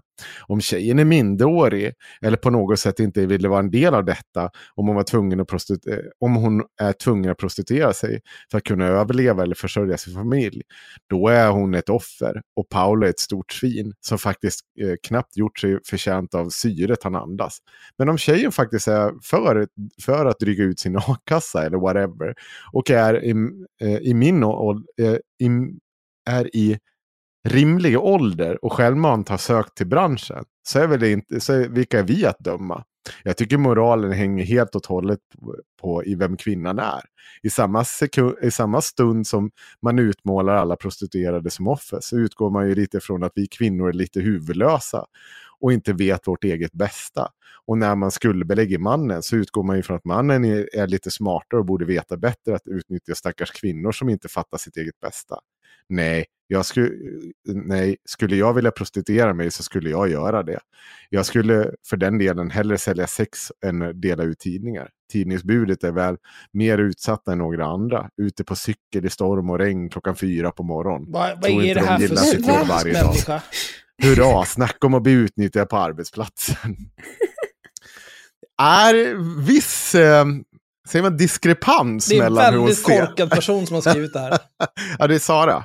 Ja, det är klart att det är det. Ja, Det var väl det Axel sa, eller? ja, ja okej. Ja, men det här är ju... Eh, någonting som alltid har fascinerat mig. Det är inte bara på Flashback, men de här människorna som har så otroligt mycket att säga. När det är så här, ja men kändis X har gjort Y. Vänta, här ska du få höra en hel del om mig och hur jag resonerar kring de här frågorna. Och låt mig berätta allt om hur jag hade tänkt. Ingen bryr sig. Verkligen ingen. Paolo Roberto, det han gjorde var inte så illa för jag hade hellre prostituerat mig än att cykla i regn. Ja. Ja, Och perfekt. det är också... så här, någon som gör någonting frivilligt, typ prostituera sig för att dryga ut a-kassan. Det låter inte som det mest frivilliga som har skett i världen. Plus att vi skuldbelägger väl Paolo i det här fallet för att det är eh, brottsligt att köpa sex i Sverige. Och, och att han själv sa att han inte hade kollat upp den här kvinnan Nej, han- hon kom. Och att hon, han uttryckligen han sa att hon att- kom förmodligen från dåliga förhållanden. Han, han sa väl att eh, hon inte ville vara där. Nej, precis. Men får jag göra en liten jämförelse som jag säkert kommer ångra, för jag har inte tänkt igenom den helt. Men... Ja, men, ja. kör. Nej, men, men hon tycker ju på något sätt att Paolo, ehm, ja men att det är okej om han på något sätt inte vet att den här kvinnan är ett offer, vilket man ju inte kan veta i en sexköpssituation. Um, det är Mm. inte så att eh, liksom, den som säljer sexet annonserar det på något sätt.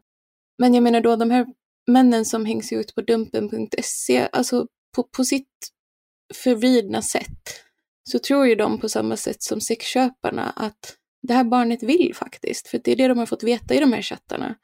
Um, för de kanske har gått och trott att, liksom, nej men okej, ja, jag har pedofila tendenser, fan vad fel, vad dumt, vad skamligt. Men sen kommer då en 11-åring i en chatt och säger, men jag vill inget hellre än att du ska ta min oskuld. Och fan klart de vill tro på det, på samma sätt som sexköpare vill tro att personen de köper sex av är liksom jätteangelägen om att ligga med just dem. Jag vet inte, jag tycker bara det är intressant att liksom inte, jag menar inte att det är samma sak, men det, det finns ändå någonting där. Jo, det finns en Ja. rimlig jämförelse i det. Det gör det absolut. Men det, det, och för att det, egentligen båda fallen är ju olagliga. Men där vi kanske sätter lite mer olaglighet i själva, just att eftersom det också är ett barn och inte kan ta sina egna beslut. Och, men det är inte nödvändigtvis att den som kan det, som är i, i den världen heller, så alltså i sexsäljarvärlden. Men, men, men själva absolut. moralfrågan blir ju typ detsamma liksom. Ja, Ja, inte riktigt. Jag, jag, jag, men jag, alltså jag tycker det är relevant att ta den diskussionen, men det är bara just det där att det finns ju en grej i att vi har sagt att det är olagligt för du kan inte ta det här beslutet själv. ja. Nu, det säger, på samma sätt, vi säger att det finns ett maktövertag när vi kommer till prostitutionslagstiftningen. Där vi, som vi inte accepterar i samhället. Det är ju ett sorts av maktövertag som ett barn, alltså man skulle kunna jämföra det med barn, men bara att vi, vi lägger ju mer vikt vid ett barn här, att det inte har samma chans att göra det. Det är inte vi, det är, när vi införde sektorlagstiftningen så sa vi ju inte att alla var liksom helt inte kapabla till att ta fatta det här beslutet. Men vi bara sa att även om du kan fatta det här beslutet själv så skiter vi i det. För vi anser att det är för många som dras med i det. Mm. Nej, och jag, alltså jag tycker inte man ska jämföra de här sakerna liksom på, på samma dagens, men, men det finns någonting i liksom hennes välvilja gentemot Paolo Roberto som jag inte tycker liksom går helt ihop med den här totala oförsonligheten gentemot kanske en uh, liksom jättedrogpåverkad man som får för sig att i ett svagt ögonblick tro på att en 13-åring verkligen vill ha honom och skulle bli jätteglad av att ligga med honom. Jag, jag vet inte. Det, Nej, men då ska du få höra på en hel jävla del om varför den här människan kanske har den här typen av skeva åsiktsväg. Oj, spännande. Ja, nej men du vet om det här egentligen. Vi kan ju för dramatikens skull. Jag hittade ett litet citat i en av hennes domar från 2015. Sara Nilsson förekommer i belastningsregistret under 26 avsnitt. De flesta avsnitt Kan avser... vi ta en snabb liten paus här? Ja, okej. Att, att förekomma i belastningsregistret, eh, låt säga, vi kan, vi kan ta ett exempel, eh, en gång. Mm. Om man gör det. Ja. Det kan ju vara ett tecken på att man har blivit utsatt för kanske årtusendets största justitiemord. Men Axel, nej. Att det värsta som kan hända i en rättsstat har hänt just Okej, dig. fast, fast nu gör du liksom den här grejen som de här kommenterarna gör. Att, eh, Paolo, det är inget fel på att Paolo Roberto köpte sex för att jag hatar att cykla i regn. Kan vi snälla lämna ditt regncyklande? Vi får, också, vi får inte glömma heller att Paolo Roberto sa att det var första gången han hade köpt sex. Ja, precis. Ja, det är sant. Det var, hade ju aldrig hänt Icke att tidigare. förglömma. Men, Ja. men det jag tänker är, Ah, om man däremot eh, har blivit dömd 26 gånger kontra en, då tänker jag att det är fler dåliga beslut Det känns inte som en tillfällighet. som ligger till grund för de här 26 Eller misstag menar jag. Mm, 2015, så att hon har blivit dömd efter det också. Ja, Ja. jo men det är klart. Ja. Visste du för övrigt, eh, Malin, att eh, Paolo Roberto, när han gjorde den här intervjun med eh, hon Strömstedt, då fick han ta om den intervjun för att det lät inte bra första gången. Oj, Ja. nej det visste jag inte. Det Mm. kan du också hitta bakom Patreon. Vi har originalinspelningen. Inte har vi fått något stort journalistpris eller jävla guldspade Jag någonting. här för att ni ska sälja in Patreon. Tydligen. det, tydligen. det är uppenbart det. Nej, men det, vi, vi, vi faktiskt var vi som avslöjade att det fanns, eh, att de har redigerat och fått tagit om det för att han Vi, började får, vi får svamla. klippa ut det här ordinarie avsnittet. All vår eh, selfless promotion här. Ja, Kan vi fortsätta med hennes 26 eh, ja. Punkter i belastningsregistret från 2015? Eller vad var det Jo, sa? och det, eh, det, det vanligaste hon är dömd för det är ju, eh, jag skulle säga det är grov olovlig körning. Jag vet inte varför det gör det. Det finns också, jag hittar flera omnämnanden om rattfylla, eh, snatteri, stöld, narkotikabrott. Det är väl, eller jag tror absolut vanligast är ringa narkotikabrott. Och nu är det ju så här, eh, den sista domen finns från 2019, också precis tre år sedan. Eh, hon verkar ha blivit nykter någonstans under den perioden. Eh, mellan det sista, ja, någonstans i slutet på 2018 när hon åker dit för narkotika och grov olovlig körning igen.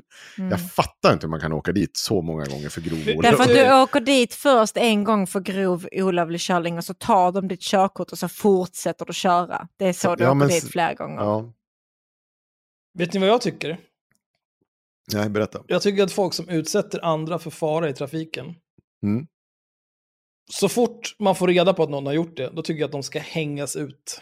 Nej, men jag tycker, jag tycker faktiskt inte att hennes eh, trafikbrott är någon farlig grej, för jag hatar att ha hål i strumporna.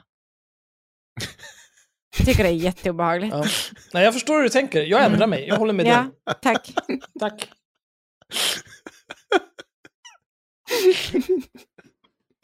Ja, nej men hon har Mm. Plus en att, helt... eh, Ja. alltså, ja, nej, jag, jag orkar inte spinna vidare på det här. Hade Folk kommer ju, folk kommer ju det tro att vi är efterblivna till slut. De Men- kommer ju inte ha fel. Nej. Men eh, eh, det är ju så. Eh, och framförallt de här narkot när, när hon kör påverkade. Man får ju komma ihåg det också. För det är det, lite det resonemanget de är också inne på. Hela tiden. Att det här är ju, alla säger att det är första gången de söker kontakt med barn. Och det stämmer. Det är ju det de säger. Precis på samma sätt som alla säger att det är första gången de köper sex när de åker dit. Det är inte så enkelt det funkar. Det är kanske någon som gör det första gången, men de flesta klarar sig ju. Så det sker ju om och om igen innan de åker dit. Ja, eh, och det är klart att den här narkotikapåverkade körningen och olovliga körningen, hur många gånger är hon inte åkt dit? Ja, och det är också så här, torskar man fem miljoner gånger för det där, Ja, då är det ju liksom... och då kan du räkna Kan du- med att kan det är du snälla 50 ta dig samman? gånger- Ja, du inte Och, och sluta dit. försöka mörda folk i trafiken. Och det, det där, precis det, det jag tänker på, alltså det hon gör, alltså så här, för här finns det ju någonting allvarligt, eller en riktigt bra liknelse, för i båda fallen, hon har ju, även om hon har kört narkotikapåverkad, så har ju inte hon mördat någon. Eller på något sätt lemlästa den, eller på något sätt. Mm. Men samhället ger henne en ny chans, och en ny chans, och en ny chans, och en ny chans, och en ny chans. 26 nya chanser, eh, 27, 28, 29 kanske, 30. Och till slut tar hon sig samman. Det Toppen. tycker hon, hon att hon ska ha rätten till. Men de här människorna som inte har begått, så vitt vi vet, ett brott mot någon. På samma sätt som hon inte har gjort det såklart. Hon har väl förmodligen aldrig kört eh, narkotikapåverkad förutom de här gångerna hon har blivit dömd om man frågar henne. Så, Ja, hon har aldrig begått Ja. något brott förutom de här 26 gångerna Ja. hon har begått brott. Ja, precis. Ehm, men, men det finns ju någonting där i att det är liksom så här, ja men du, du har ju kunnat, eh, på samma sätt som de här människorna har förstört människors, du har ju kunnat förstört hur många människors liv som helst för att du har åkt runt och varit påverkad.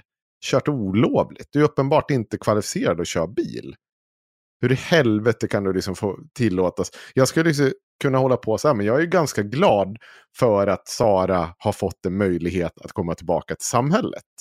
Det är ju sånt samhälle jag vill ha, att det ska funka också.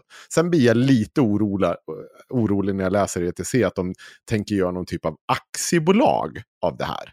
Jag älskade den. Vadå? Vadå? Nej, men fy fan alltså.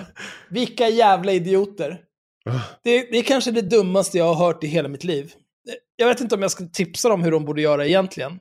Nej. Men alltså, du ska ju absolut inte ha ett jävla aktiebolag om du ska sitta och dra in pengar på Swish för att du liksom, ja nu lägger vi upp bilder där, vi konfronterar den här jävla pedofilen, swisha, swisha, swisha och kör en Joakim Lamotte. Joakim Lamotte, han, han, han har ju ett bolag, men det är för att Mm. han vet att han kommer inte undan med något annat. Men de här jävla jonen, de skulle ju utan problem kunna ha liksom en stiftelse. Och så har man men- st- stiftelsen för att, och så begär, tar de bara in pengar, som tusen möjligheter. De, det är en stiftelse, så bara, ah, ta, ge oss alla era pengar, blablabla, massa givare. Och tigga pengar, så de ska ju ha pressstöd också nu, Mm. Dumpen. Mm. In i stiftelsen, bara inga konstigheter. Jag antar att man får ha det i en stiftelse också. Ja. Och sen är det i princip ingen insyn i en stiftelses ekonomi. Så det är bara att de avlönar sig själva och så springer de runt och han är pedofil och du är pedofil, alla är pedofiler. bara bra. rulla i pengar.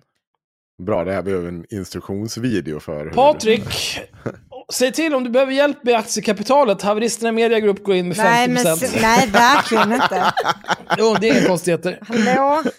Jag, tänk, jag tänker inte bli delägare i Dumpen. Ja, tänkte de utdelningarna, fy fan. Ja, det är sant. Men det är också, jag tror inte det är kommer... Men också, jag tycker inte Dumpen har gjort någonting fel. För jag, alltså, ibland, ni vet när nagelbanden går upp sådär på kanten. Mm. Och det är så himla irriterande. Ja, Jag vet precis hur du tänker. mm, precis. Det är lite grann en sak som jag tycker är mycket, mycket värre just nu, det är att jag är väldigt kissnödig. Mm. Vill du gå och kissa Axel? Ja. Ja. Annars ni- skulle ni få höra mig kissa i den här. Nej, tack. Och det tror jag inte någon vill. Men då tar vi en- några minuters paus och så, eh, så gör vi klart det här sen. För jag har inte så mycket kvar nu. Nej, Tror jag. toppen. Jag kommer strax. Nu ska vi se. Är du tillbaka Sanna? Eh, jo, jag är Mm. tillbaka. Men jag sa ju det innan att jag tycker att, detta är, eh, att det verkar vara typ någon, någon form av självskadebeteende. Men, eh, eller att eh, så här, i grund och botten kommer typ från en, från en god plats. Liksom, att de vill hjälpa barn för att inte råka ut för samma sak som de själva har varit utsatta för. Eller bla bla Mm. bla. Liksom. Eh, så pratade jag med Tim om det nu i lilla pausen. Mm. Och äh, han sa det att, det snarare, att han snarare ser det på att det blir liksom ett sätt att rättfärdiga eh, sitt hat. Liksom. Att det inte alls kommer från en god plats utan att eh, man vill bara straffa. Liksom. Ja, Snarare det, än att man vill hjälpa. det, det tror jag också. Alltså, jag tror att det är tudelat. Jag tror att ni båda har en riktigt... Alltså, så att det, go- det, det finns nog så här en god poäng i, i, i det båda. Men sen, sen tror jag att det är så lite inbildnings... Alltså, så här, de säger sig ska rädda personer, men jag, jag tror inte att de räddar en jävla kotte i princip. Alltså, Nej, men att det är rättfärdigandet Ja. då. Eh, alltså nu verkar det ju på deras, eh, deras inlägg och så vidare att de, att de faktiskt har eh, träffat pedofiler eh, som faktiskt har begått övergrepp. mm, Ehm, men eh, det är ju också väldigt många av de här som de hänger ut som pedofiler som inte alls har begått övergrepp. Så att, ja. ja. Ja, jag menar, så mycket händer ju inte heller för att det kan bli så beklämd när jag ser folk kommentera och bara ah vad bra att ni satte dit honom, bra att han åkte dit. Var åkte han? Han åkte hem. Han vände och åkte hem. Mm. Han vände och åkte hem och så vart familjen liksom, eh, eh, ja men så att det vart ett offentligt spektakel och frågan är, fick han någonting, så ja, han får sitt straff för att uh, livet blir förstört.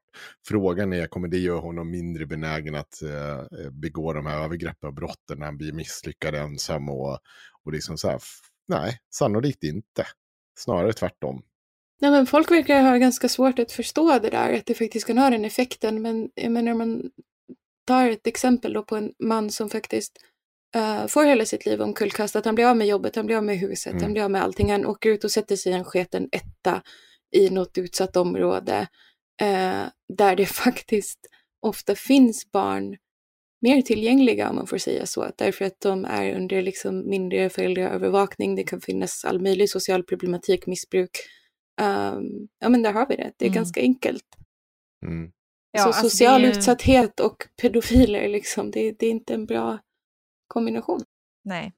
Nej, det är, ju, det är ju inte bara pedofilen som skadas i ett sånt här outande, utan det är väldigt många andra runt omkring. Den här, den, alltså, det eventuella offret som vi pratade om tidigare och, och familj och nära. Ja, Jag vet faktiskt eh, om personer som har varit eh, och förhandlat för, för eh, personer som har blivit uthängda av Dumpen.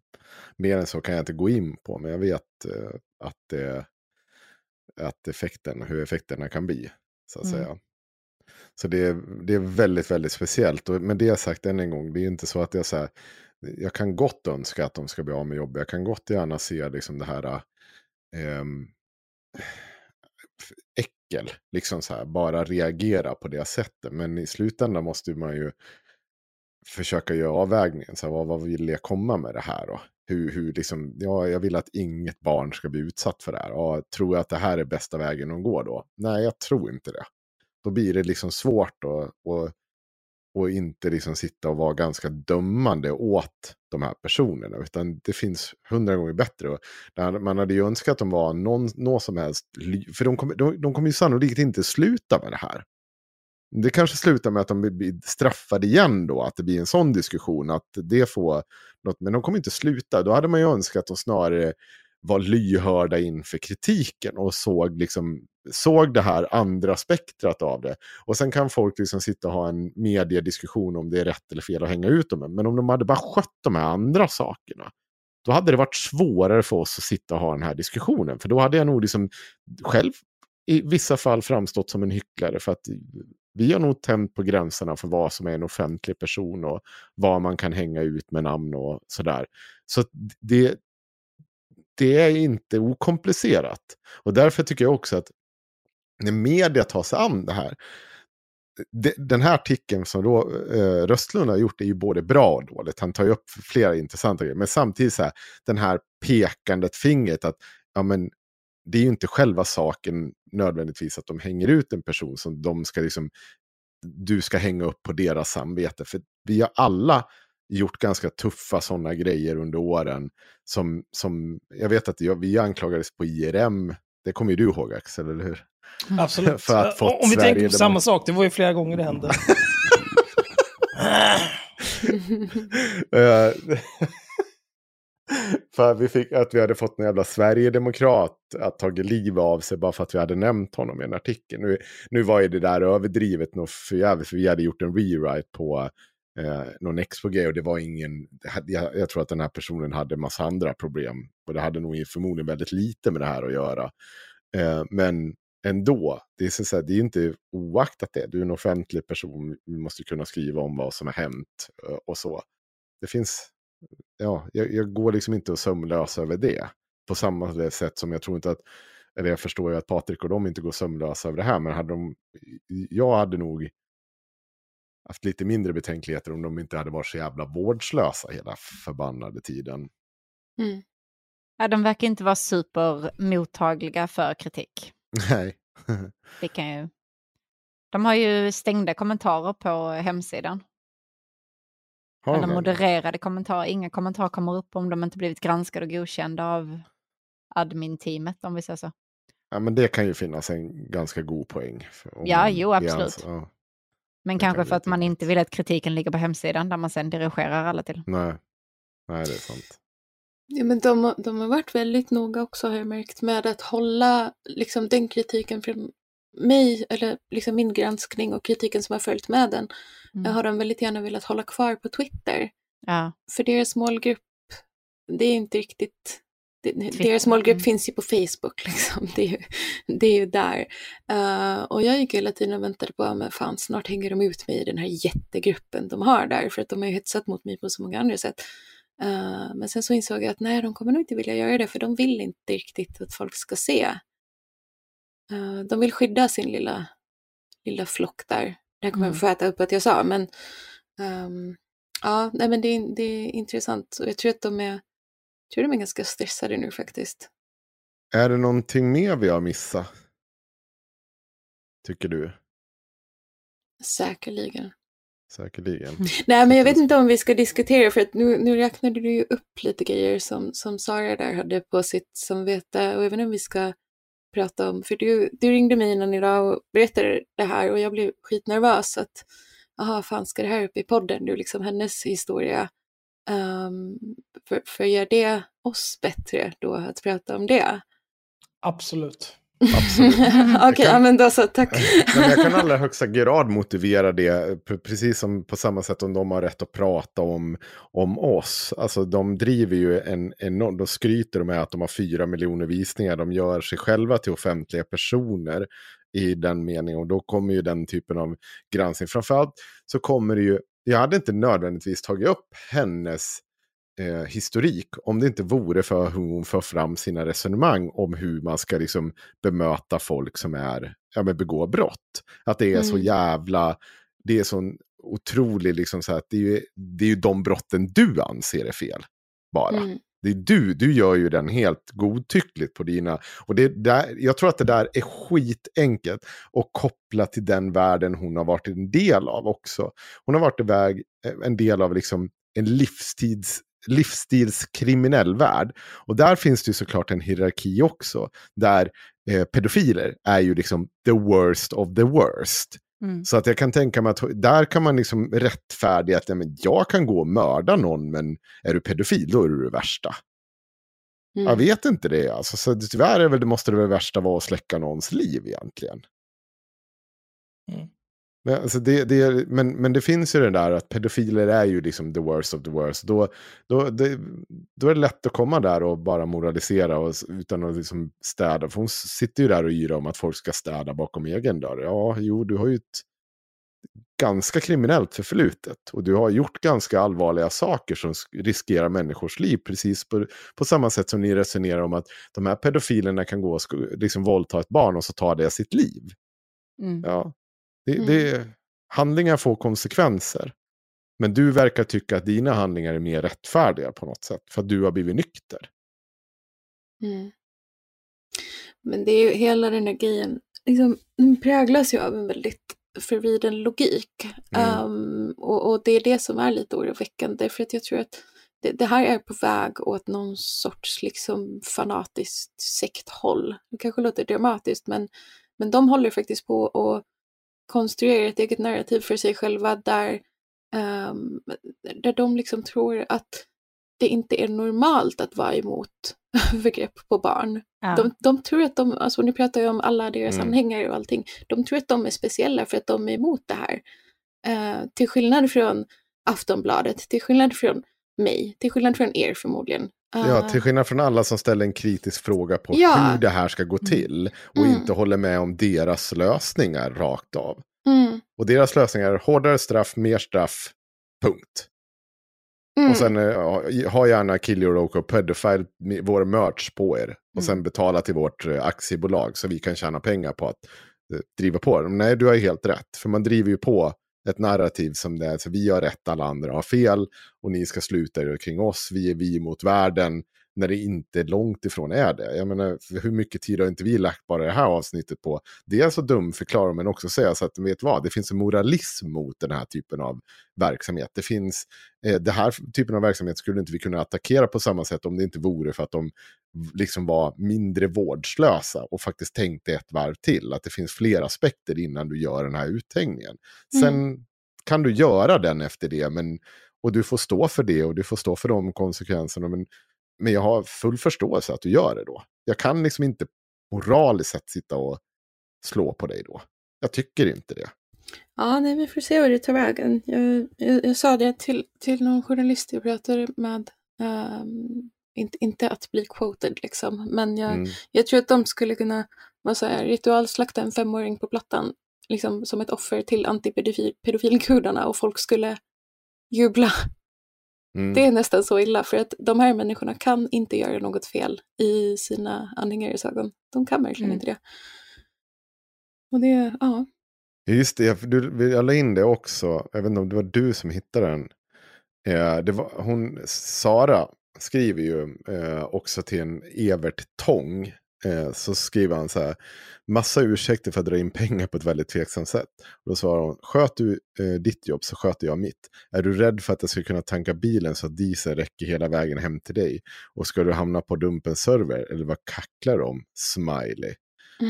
Det är också ett jävla sätt att ge sig på kritiker. Liksom att, Mm. och då svarar den här, antyder det att jag är pedofil eller? Är man pedofil om man ifrågasätter ert arbete alltså? Pengarna skulle lika gärna kunna hamna i dina fickor. Och Nej, jag vet inte om hon kan det för att hon är så jävla djupt skuldsatt. Så att Oj, de oj, pengarna oj. måste nog gå någon annanstans. Oj, nu, ja, okej. Mm. Jag tar inte avstånd. De har också tingsrättsbevakning här, säger jag på Dumpen.se. Åtal domar gällande sexualbrott mot barn vecka 8 och vecka 9. Ja. Mm. Jag såg det. Det är verkligen det är en så jävla ful sida alltså. Det är den det största den är inte hatbrottet snygg alltså. Som någon som har läst webbdesign så är det här, eh, ja bedrövligt är det. Ja. När man hovrar över en länk Så så, försvinner den, blir blir den svart. svart. i den svarta bannern. Vilket är jättebra är för jag vill inte se vad jag klickar på. Ehm, nej, det, är- det är inte bra alltså. Det är bra att vi alltid kan plocka ut de här riktigt små sakerna och bara ha åsikter och gnälla livet. Ja, men det, finns så många, det finns så många designelement här som de hade behövt ändra. Jag kan, Patrik, jag kan ta mig en liten kik på er CSS-fil. Bara en liten kik, alltså en timme eller så. Så kommer det vara betydligt snyggare bara. Ja. Så kommer en faktura sen. Ja. Nej, jag kan göra det gratis. Nej, ja, ja. För, för, för, eh, för barnens skull. Men eh, har vi, har, det finns väl massa andra saker man kan säga om de här. Vad de Jaha. gör. Eller? Ja, nej, ja, vadå? Ja, har vi, ska vi inte prata någonting om de här, eh, den här krishanteringen de hjälper till med? Krishantering av vad? Nej, men att de liksom ställer upp, eh, dels att de har den här jourlinjen man kan ringa till. Jaha. Ja.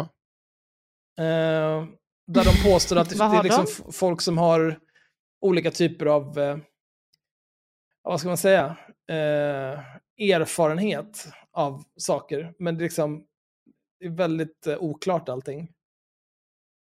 Ja, det var en av sakerna som jag la upp i min, gransk i, i min granskning också. Att, äh, jag kan inte prata, jag är så trött.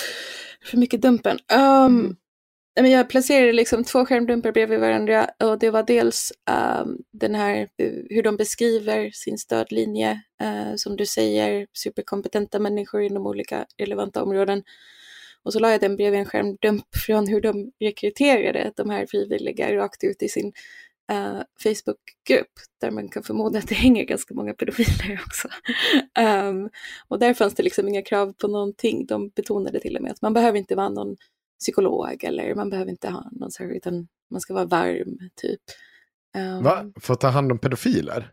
Eller för, för män? Nej, eller sån Nej. stödlinje som man Ja, kan ja. ringa till om man har... Om man blivit utsatt för övergrepp? Ja. Ja, Ja. Okej. Det känns som att man Det är behöver också så, otroligt sinnessjukt att det ska sitta någon så här... Alltså det är. Det är, ju, det är en fin tanke. Men om, om det är ett barn som har blivit utsatt för någon typ av övergrepp, då behöver det barnet professionell hjälp. Ja.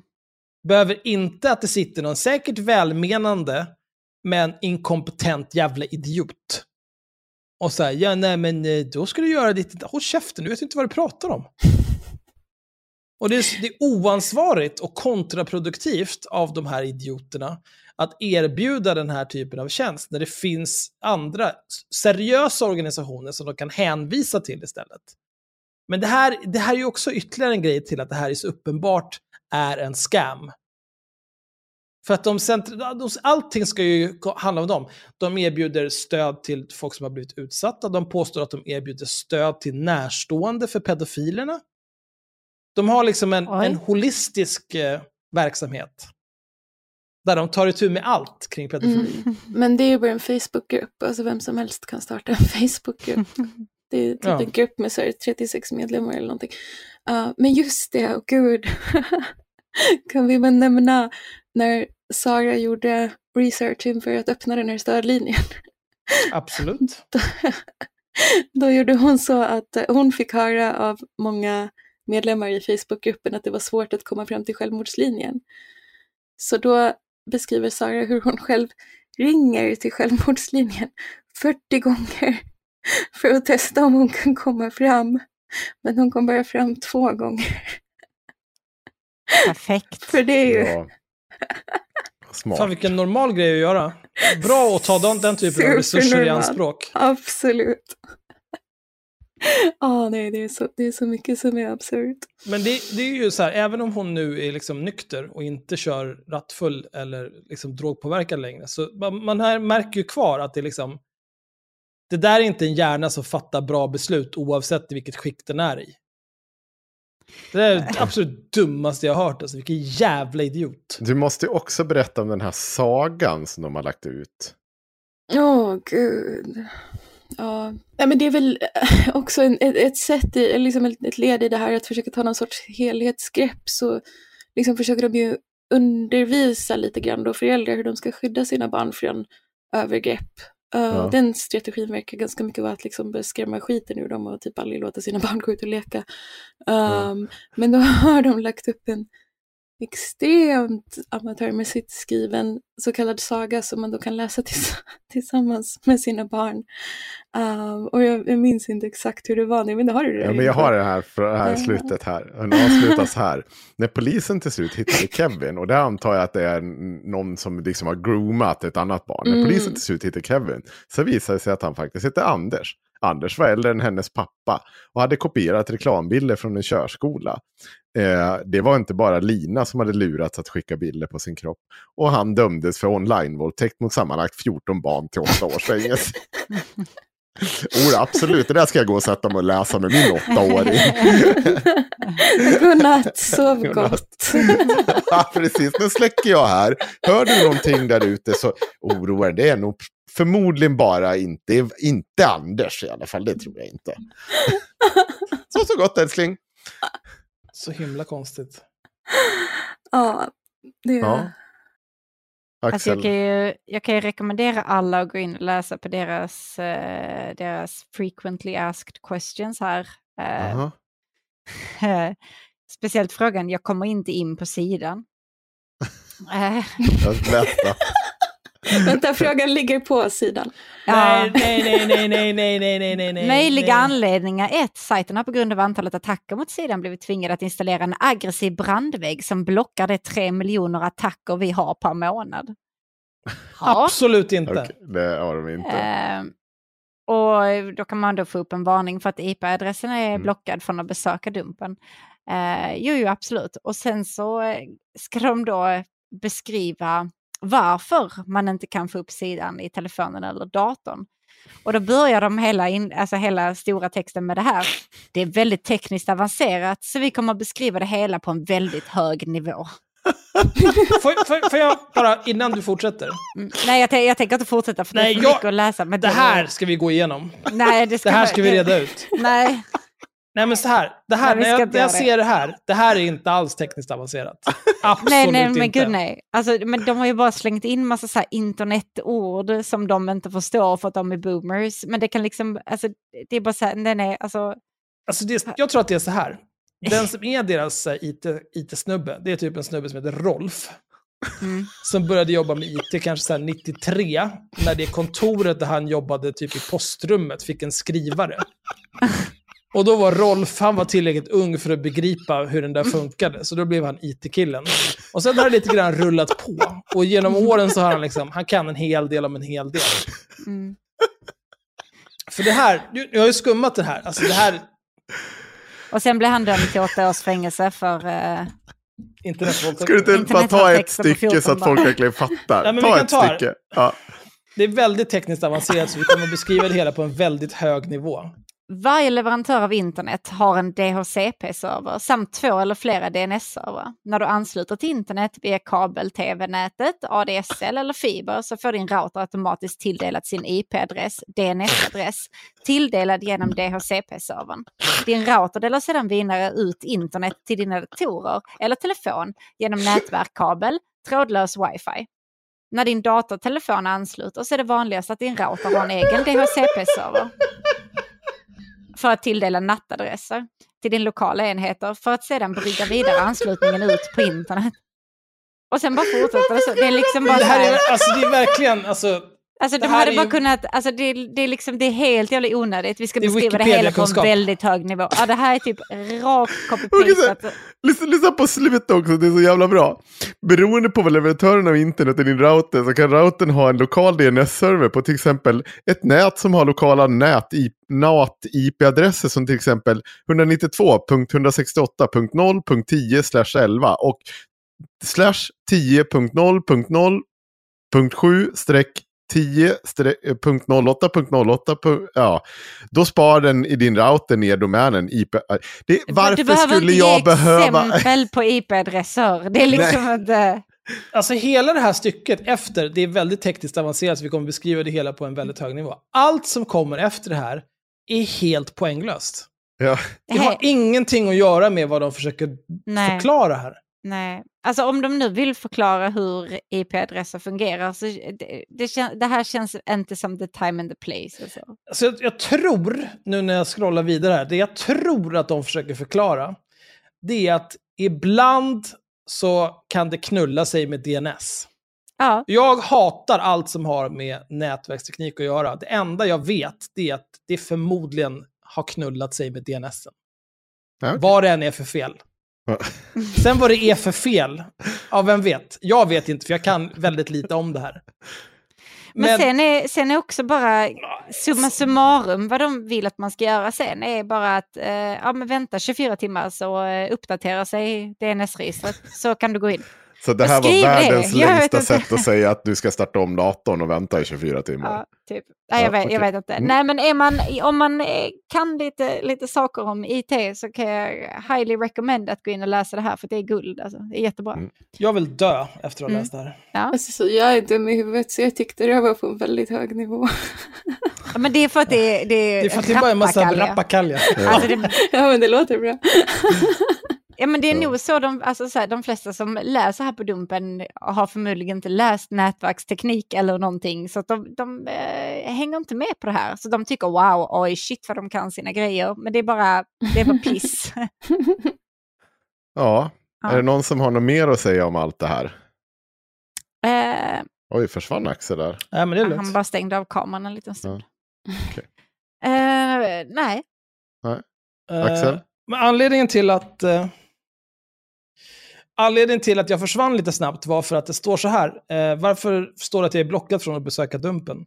Dumpen har hundratusentals unika besökare per vecka och tyvärr drar sajten till sig rötägg som vi förstör genom att till exempel genomföra DDoS-attacker. mm, tre miljoner i månaden. Ja. Eh, därför har vi satt in tekniska motmedel och vi godkänner enbart besökare från Sverige som inte använder VPN. Så anledningen till att jag försvann, det var för att jag satte på mitt VPN och uppdaterade sidan som gick alldeles utmärkt att komma åt även via VPN. Men absolut, det är bra. Men är ditt VPN inställt på Sverige? Eh, jag, jag tror att jag har ett svenskt IP. Det är bara så här Bahnhofs eh, Tjolahej VPN som jag fick gratis när jag signade upp. Ja, men Tim, eh, ska vi tacka då? kan, kan inte du sen bara koppla upp det lite snabbt på ditt eh, VPN och eh, sätta att du är i någon annan del av världen? Nu, snöar vi in väldigt mycket på det här. Nej, men vi behöver inte göra det här under inspelningen. Nej, jag vill bara verkligen att vi jag tänker göra det. Tack Malin för att du ville medverka. Det här varit faktiskt jättebra tror jag. Jag Ja, hoppas att våra lyssnare tycker det. Och... Tack så jättemycket för att jag vill vara med, det, eller fick vara med. Det är så, ja, nej, men som ni hör, alltså det, det har varit tuffa jävla veckor. Um, Så därför så är det väldigt skönt att liksom just när man fått sånt massivt jävla hat och sen ändå får typ sitta och skratta med folk och börja känna att ja just det, men det, det, det är okej. Folk är normala normal. också. Ja. Ja, nej men det, det går att prata om det här på ett vettigt sätt. Det är väldigt skönt, så jag uppskattar det. Tack ska ni ha. Ja, nu, vi får se. Eh, ska se om man kanske kan locka till sig några av de där som sitter och är så jävla uppkäftiga på. Men vet du vad vi ska göra nu Axel? Nu ska jag berätta för alltså. Nu ska jag berätta för dig. Eh, hon har fortfarande sagt ja, inte sagt nej till att intervjuas. Så det är klart att imorgon och under helgen så ska jag försöka nå henne igen. Ja. För vi ska ju inte släppa Men det här i du inte- helgen ändå. Kan du inte bestämma, ska inte hon komma in på sängkastet lite snabbt? Jo, det kan vi också göra. För det vore ju toppen. Jo, men det, det kan, vi kan lösa det och um, sätta oss. För hon, jag har bara sagt det som att vi vill diskutera det här hur media moraliserar kring dem. Toppen. Så vi, vi Patrik öppnar- kanske också vill vara med? Eller? Ja, han jag har ju pratat med Henrik innan. Han Ja, är inte ett men- stort fan av honom. Nej. Ja. Men någonting jag kan säga, eh, garanterat, oavsett om vi pratar med Sara Nilsson eller inte, eh, det finns inte en chans i helvetet att vi kommer sätta på det på det här avsnittet och publicera det publikt, utan det kommer finnas på Patreon. Toppen. Och, om det finns. Ja. Om det finns så finns det på Patreon, så att Ja. fram med pengarna, annars blir jag rasande. Ja, jag ska. Ja, bra.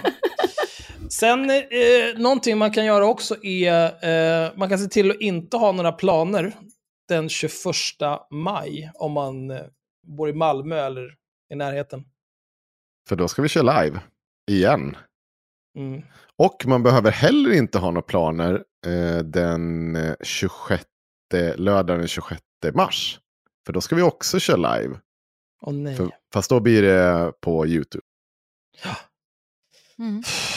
Fast, eh, ja, om man inte har några planer på lördag den 21, då måste man köpa en biljett. Och eh, om man inte har några planer lördagen den 26 så måste man vara Patreon. Mm. Men det kommer ut som ett ordinarie avsnitt i efterhand. Men då är det Ja. inte lika roligt när man inte får vara med. Eh, toppen. Mm. Ja. Kul. Sanna? Fridens.